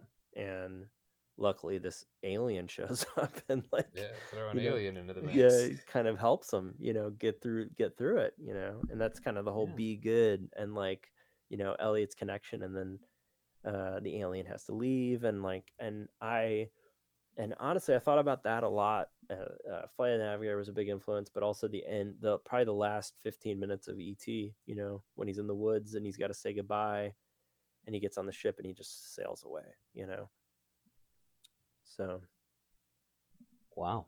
yeah Okay. Are we ready to move on? let's do it All right. So this is Don't Wait for Me. This is Street Cleaner, and you're listening to the Paradise Arcade.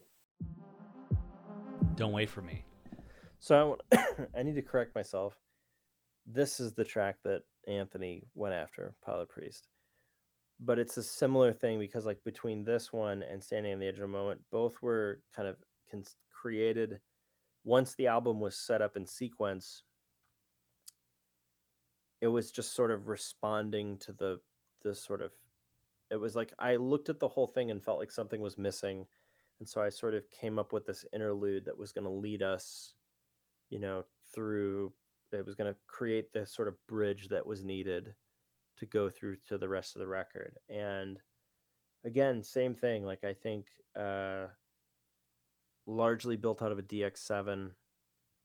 Um, and this one really owes a debt of gravi- gratitude to Zimmer, to Hans Zimmer, to the soundtrack to the Thin Red Line, which is one of my another one of my favorite soundtracks and he did this thing where he was doing these um he kept doing these weird inverted thirds where he was like moving around on the keyboard and um in that score like i always love the way that it feels like i think that there's a there's something like i don't know there's something emotionally like mysterious and ominous about the way those chords sort of play off of each other. And um, when I sat down and I just started playing the notes, they're all minor thirds and they're just kind of bouncing around. And um, I don't know, I, I loved.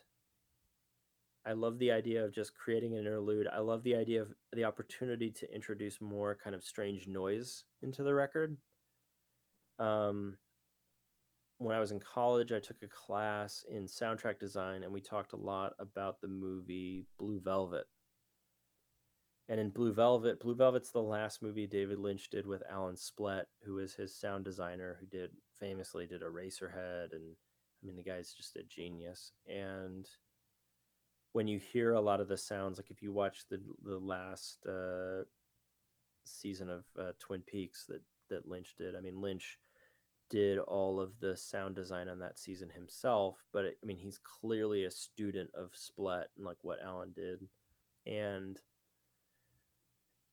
I the thing I love about Blue Velvet is that opening scene when they kind of pan down this sort of uh, you know idyllic suburban neighborhood and the picket fence and you see the guy and he's watering his lawn and he has like a heart attack and he collapses and then the camera goes into the grass and there's like all the insects like devouring everything and it's kind of like the the analogy for the film which is like everything looks real good on the outside. There's a great old movie called naked kiss by sam fuller who's like a great pulp director.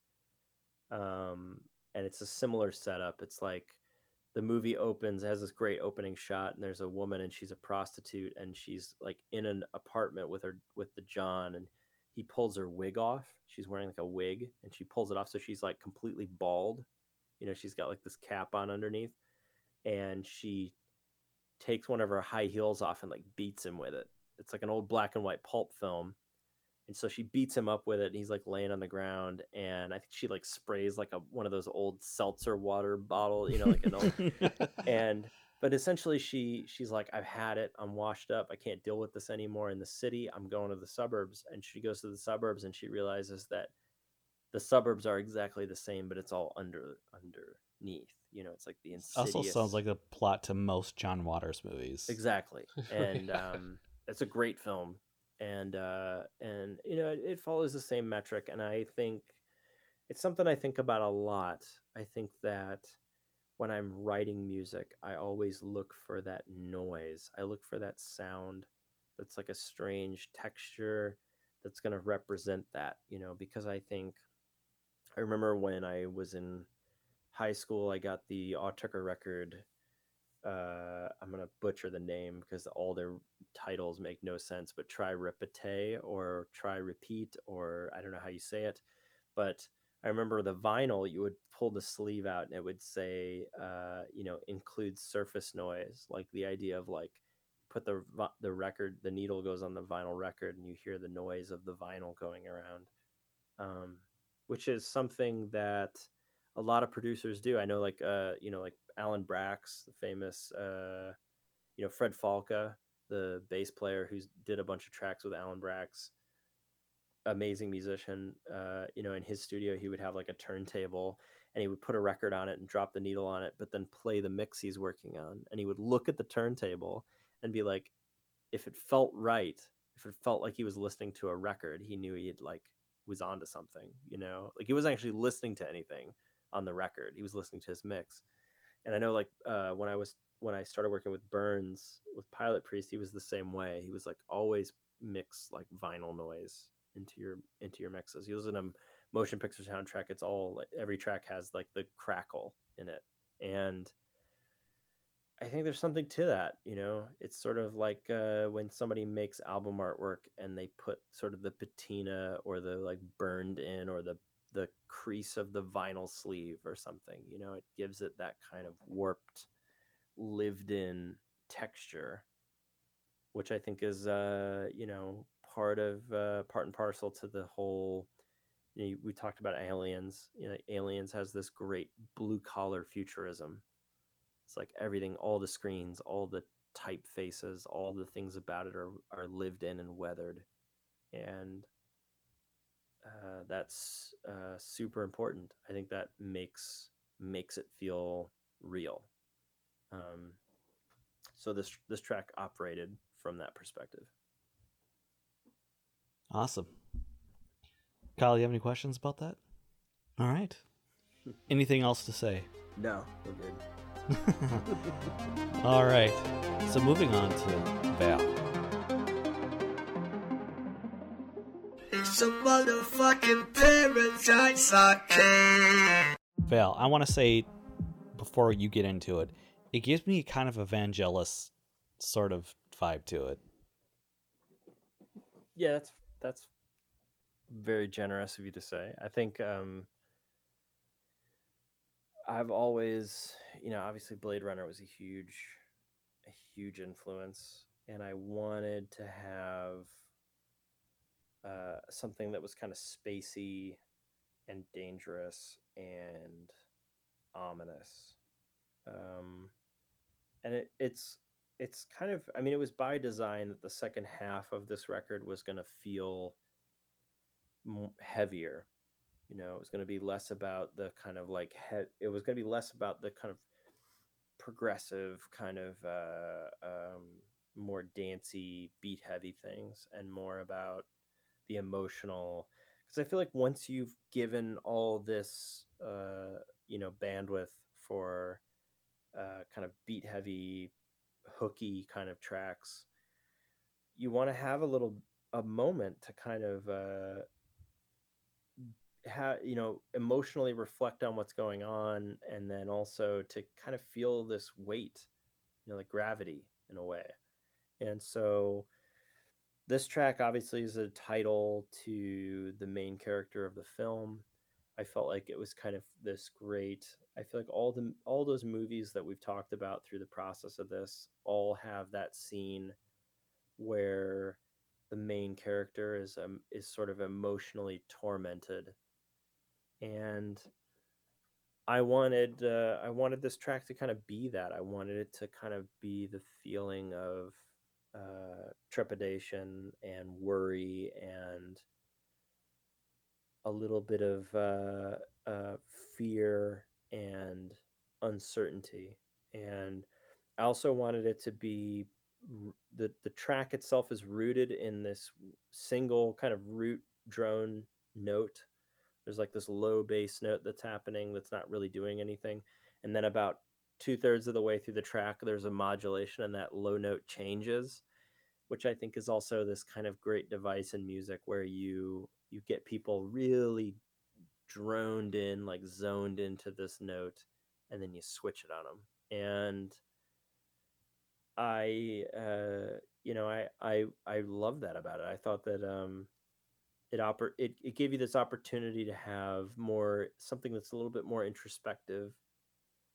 And you know, Rachel had graciously given me a bunch of VO for the record.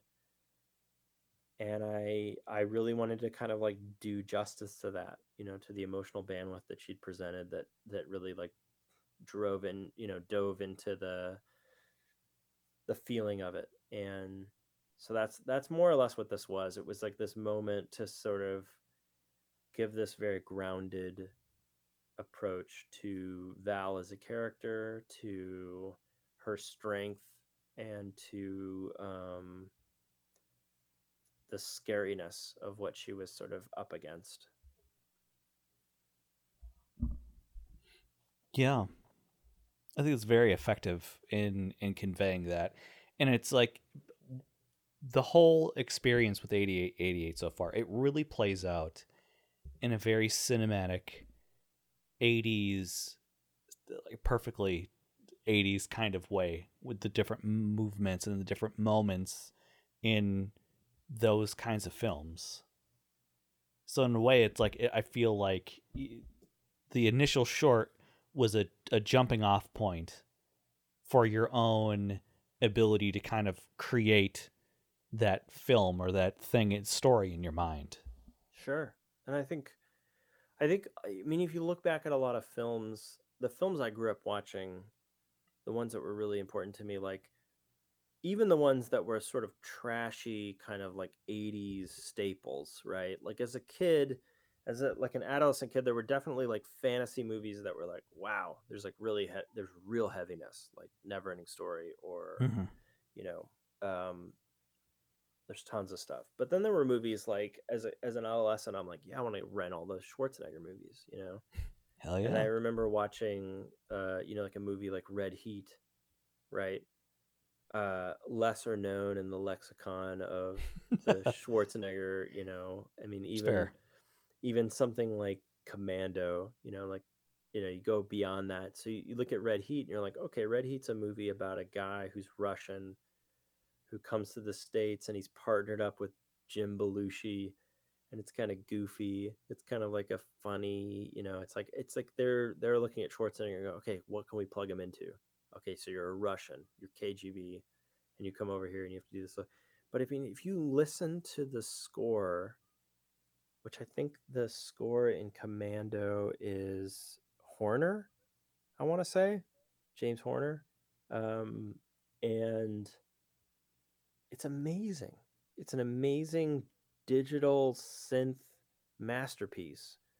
Uh, it's this weird late '80s thing where, uh, and it has these great moments where he does these like crazy dives. I got a a few years ago. I bought a synth off this guy here locally. Had one.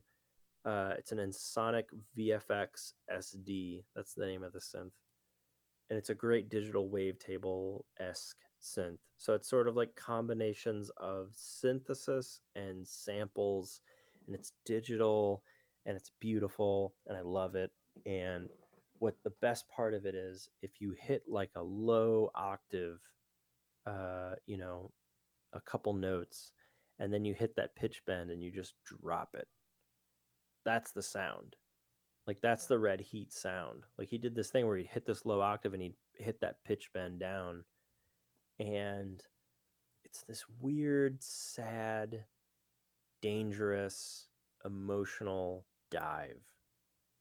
And the thing is, a movie like Red Heat doesn't deserve that, you know, but it but it's so effective and it works. just It's magic, you know, and it's a testament to the magic of James Horner, um, and you know Jim Cameron uh, uh, uh, sort of harnessed that later on with like uh, the Abyss and things like that. Like just that whole sliding, like there's a there's a level of drone that's existing there, but it's also about the emotional.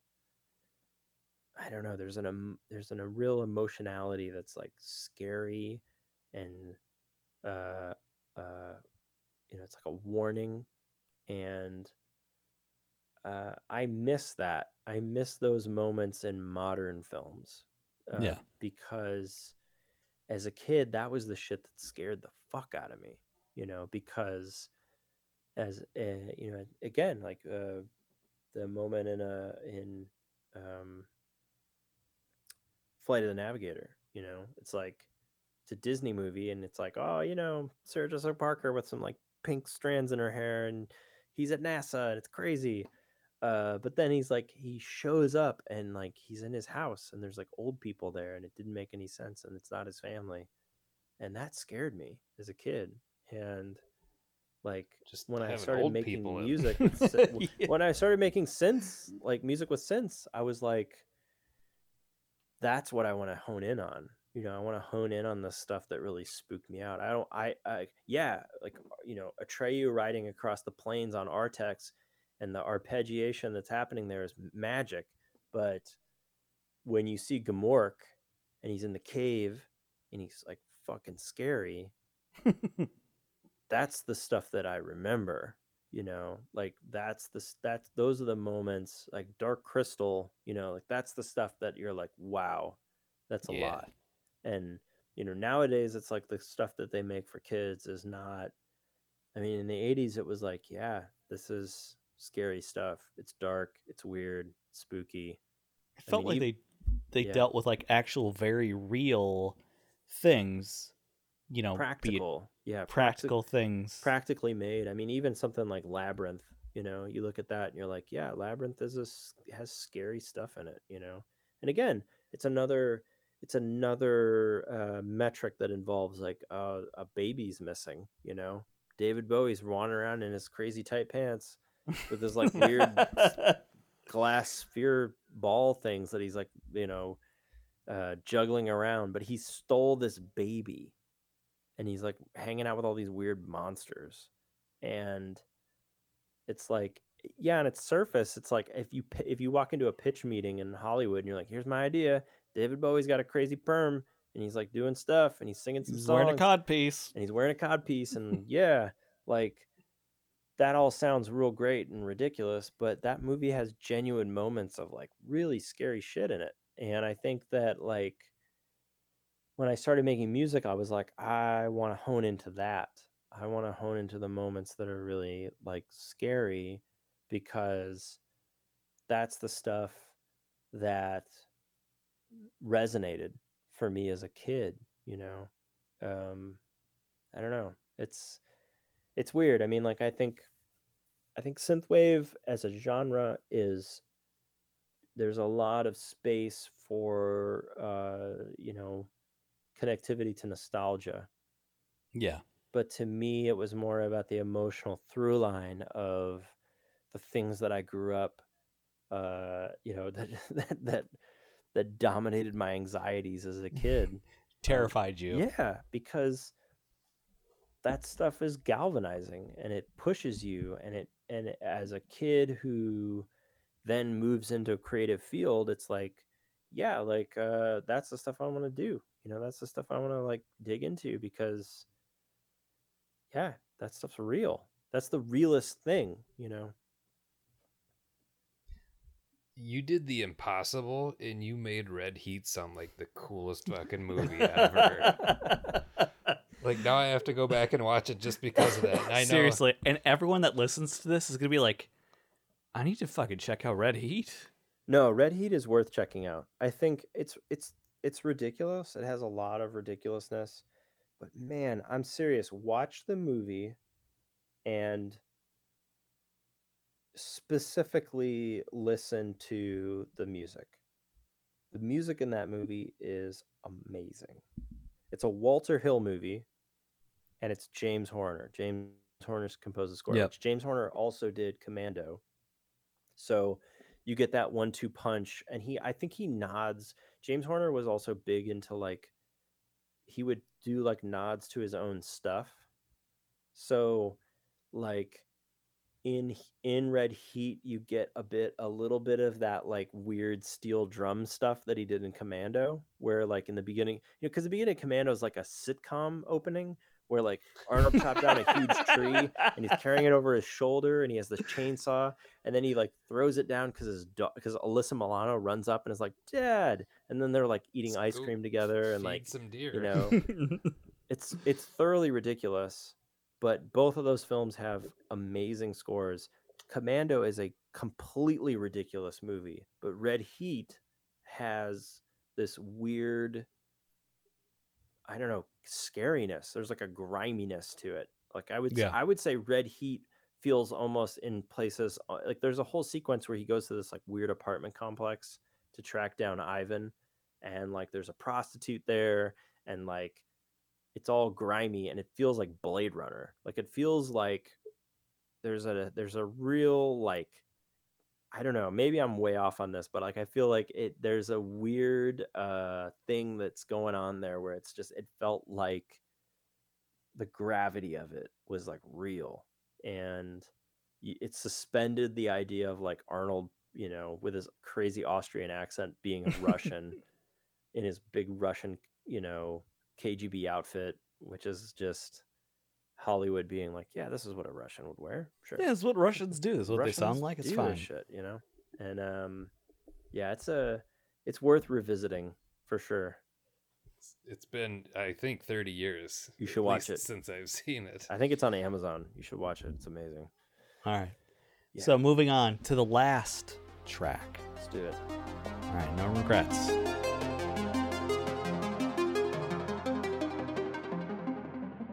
This is Android Automatic, and you're listening to the Paradise Arcade. All right, Lay it on us. we want to hear about this.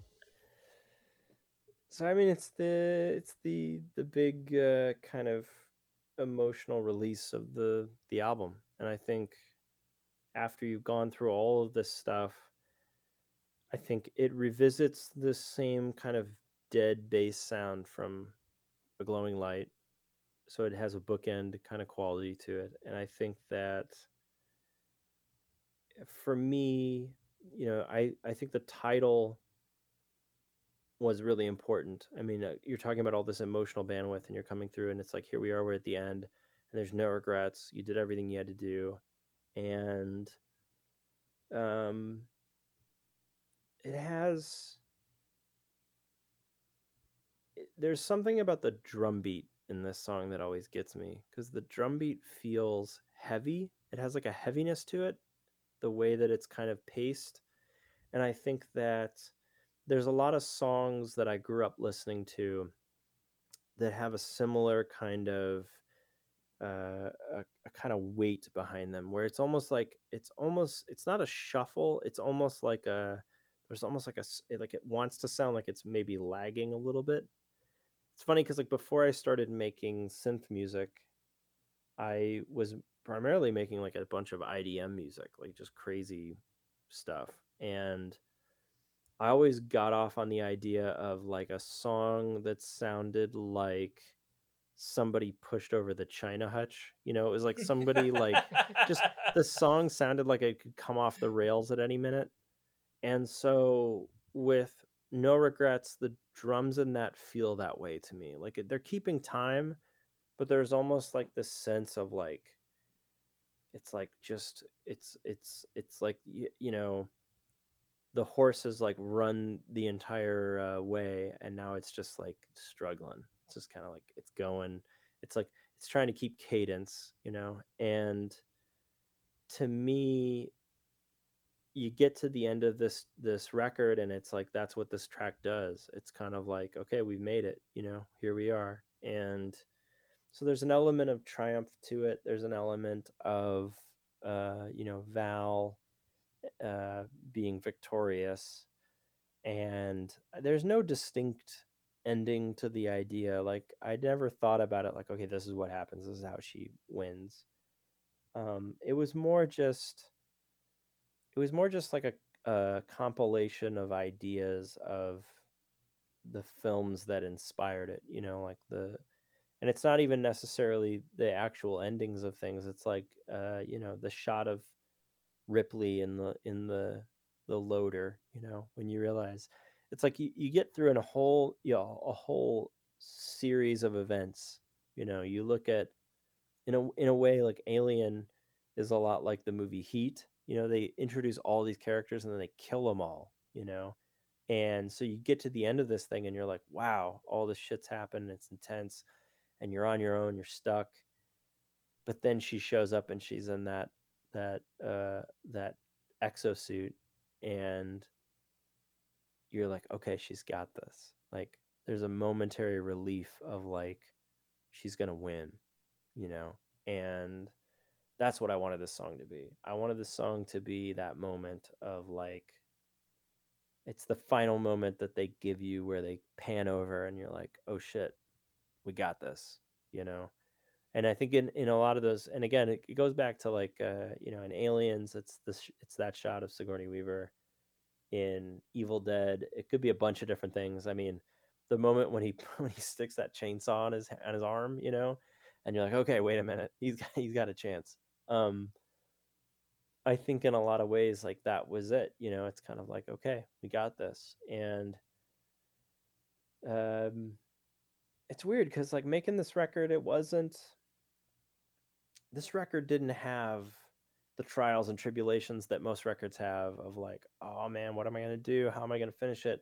It just happened it just fell out and it was like this is the track that ends the record and it felt it's funny because a glowing light was the end credits track for uh the short and in a lot of ways this is the end credits track for the record you know like the titles start to start start to scroll and that bass line starts going and it just and it just goes and um that's the way i always looked at it. That's the way i approached it and um it's crazy it's crazy to look back on a record from a while ago you know and to see the way it's aged and how it's uh progressed through time and and again like i'm i'm eternally grateful that people got into this record and and listened to it and appreciated it. I'm a, i'm grateful that you guys are like let's talk about it today you know like in 2021 and i um you know the song the song functions for me as a kind of as like a long exhale, you know. Um and uh, yeah, I was I was uh, I was always very very very grateful to um, have the experience to make make this music and to score the short and to put a thing together that that uh, could branch off of this crazy short film and go in a weird direction and see where it goes, you know. So Yeah, it's, it's crazy. It's you know, it's carried you through a long ways. It's Yeah. a journey. It is. I mean, it's a there's a catharsis there, and I think uh, uh, the the more time that's gone by, the the ability to see it. I mean, the idea that th- this year, a glowing light gets to be in a big movie, and uh, and Homecoming gets to be in a TV show. Like, I think that's it's absurd. Doesn't make any sense, you know. And I'm okay with that. Like, I think. Um, I think that uh, never say never. You know, if anything, Yeah. I can I can impart that wisdom to people that are listening to this that are making music. Like, don't give up. Uh, you know, don't ever think that the thing you're doing is is not gonna mean anything or do anything. Like, you, You never never, know. fucking know. It's crazy. It is crazy, and um, just believe in yourself and do the thing, and just keep doing the work. Like I think that, uh, yeah, I mean, it's wild. It's why I mean the timing of it is funny, like the serendipity of like making this record and then talking about it, and the fact that Joey was here today and we were talking about it, and like I told him we were I was going to come on here and talk to you guys about this album, and like he kind of laughed and was just like, you know, it's weird. It's it's a weird thing to get to make a thing and then uh you know see what life it takes on of its own you know so no regrets I want to say thank you for sharing in this, for letting us be just a, a, blip on that journey with you. I, I will say that I have re well not renewed because I'm always interested in this album. I guess uh, additional interest is now invested in this album, uh, knowing more about the film and how it progressed with that, rather than you know before just taking it as just a musical album on its own. Before that, You get a, the pleasure of rediscovering this album from a completely different viewpoint. that too, and I there's a, a bunch of movies I need to catch back up on again now after this. You've taken us on a memory lane. and uh, that's been really special. So I appreciate that. And I feel like everyone that's going to listen to this is going to have the same experience and uh, feeling that we have. Uh, is there any closing thoughts to this album that you'd like to share? uh nothing nothing that's gonna be like some big closing moment. I look at it Catharsis like- at the end of this. No no no i i think i have yammered on for so long about this but i think that uh i would i would just say to anybody that has supported this record or listened to it and enjoyed it like i'm i'll be eternally grateful for that. And i think that um you know just the idea that you could make something that means something to somebody is magic and like i i um i would i would hope that you know it inspires people to to make cool stuff. I mean like i think uh you know that's that in and of itself is a gift. So it's a it's a weird thing to go back and listen to after so long and to think about it and i i can I can sort of gleefully report that all of the experience of making this record is still a joy and uh, i have i have no regrets about the process and i think that um it's a i don't know it's weird. It's a weird catharsis to kind of like uh make music and to put it out in the world and to see how it exists and changes over time. And the music even people listening to me yammer on about it like uh you know the th- the way that it, the things that it means to me are just part of it you know like the the reactions that you guys have to the record and what it means to you that the idea that you would have a podcast and invite me on to talk about it you know like but then all the people out there that, that have heard it and and care about it and you know the way that it that they react to it like those are like just like you said earlier absolutely valid absolutely 100% part of the story you know regardless of what i did um and that's that's crazy that's insane and um so yeah I, i'm i'm grateful to have made it and to uh, share it and let it belong to other people Well, I think on that note is a perfect uh, way to send off this episode. Really appreciate your time, Matt. It's been like so insightful and entertaining, and really appreciate your time.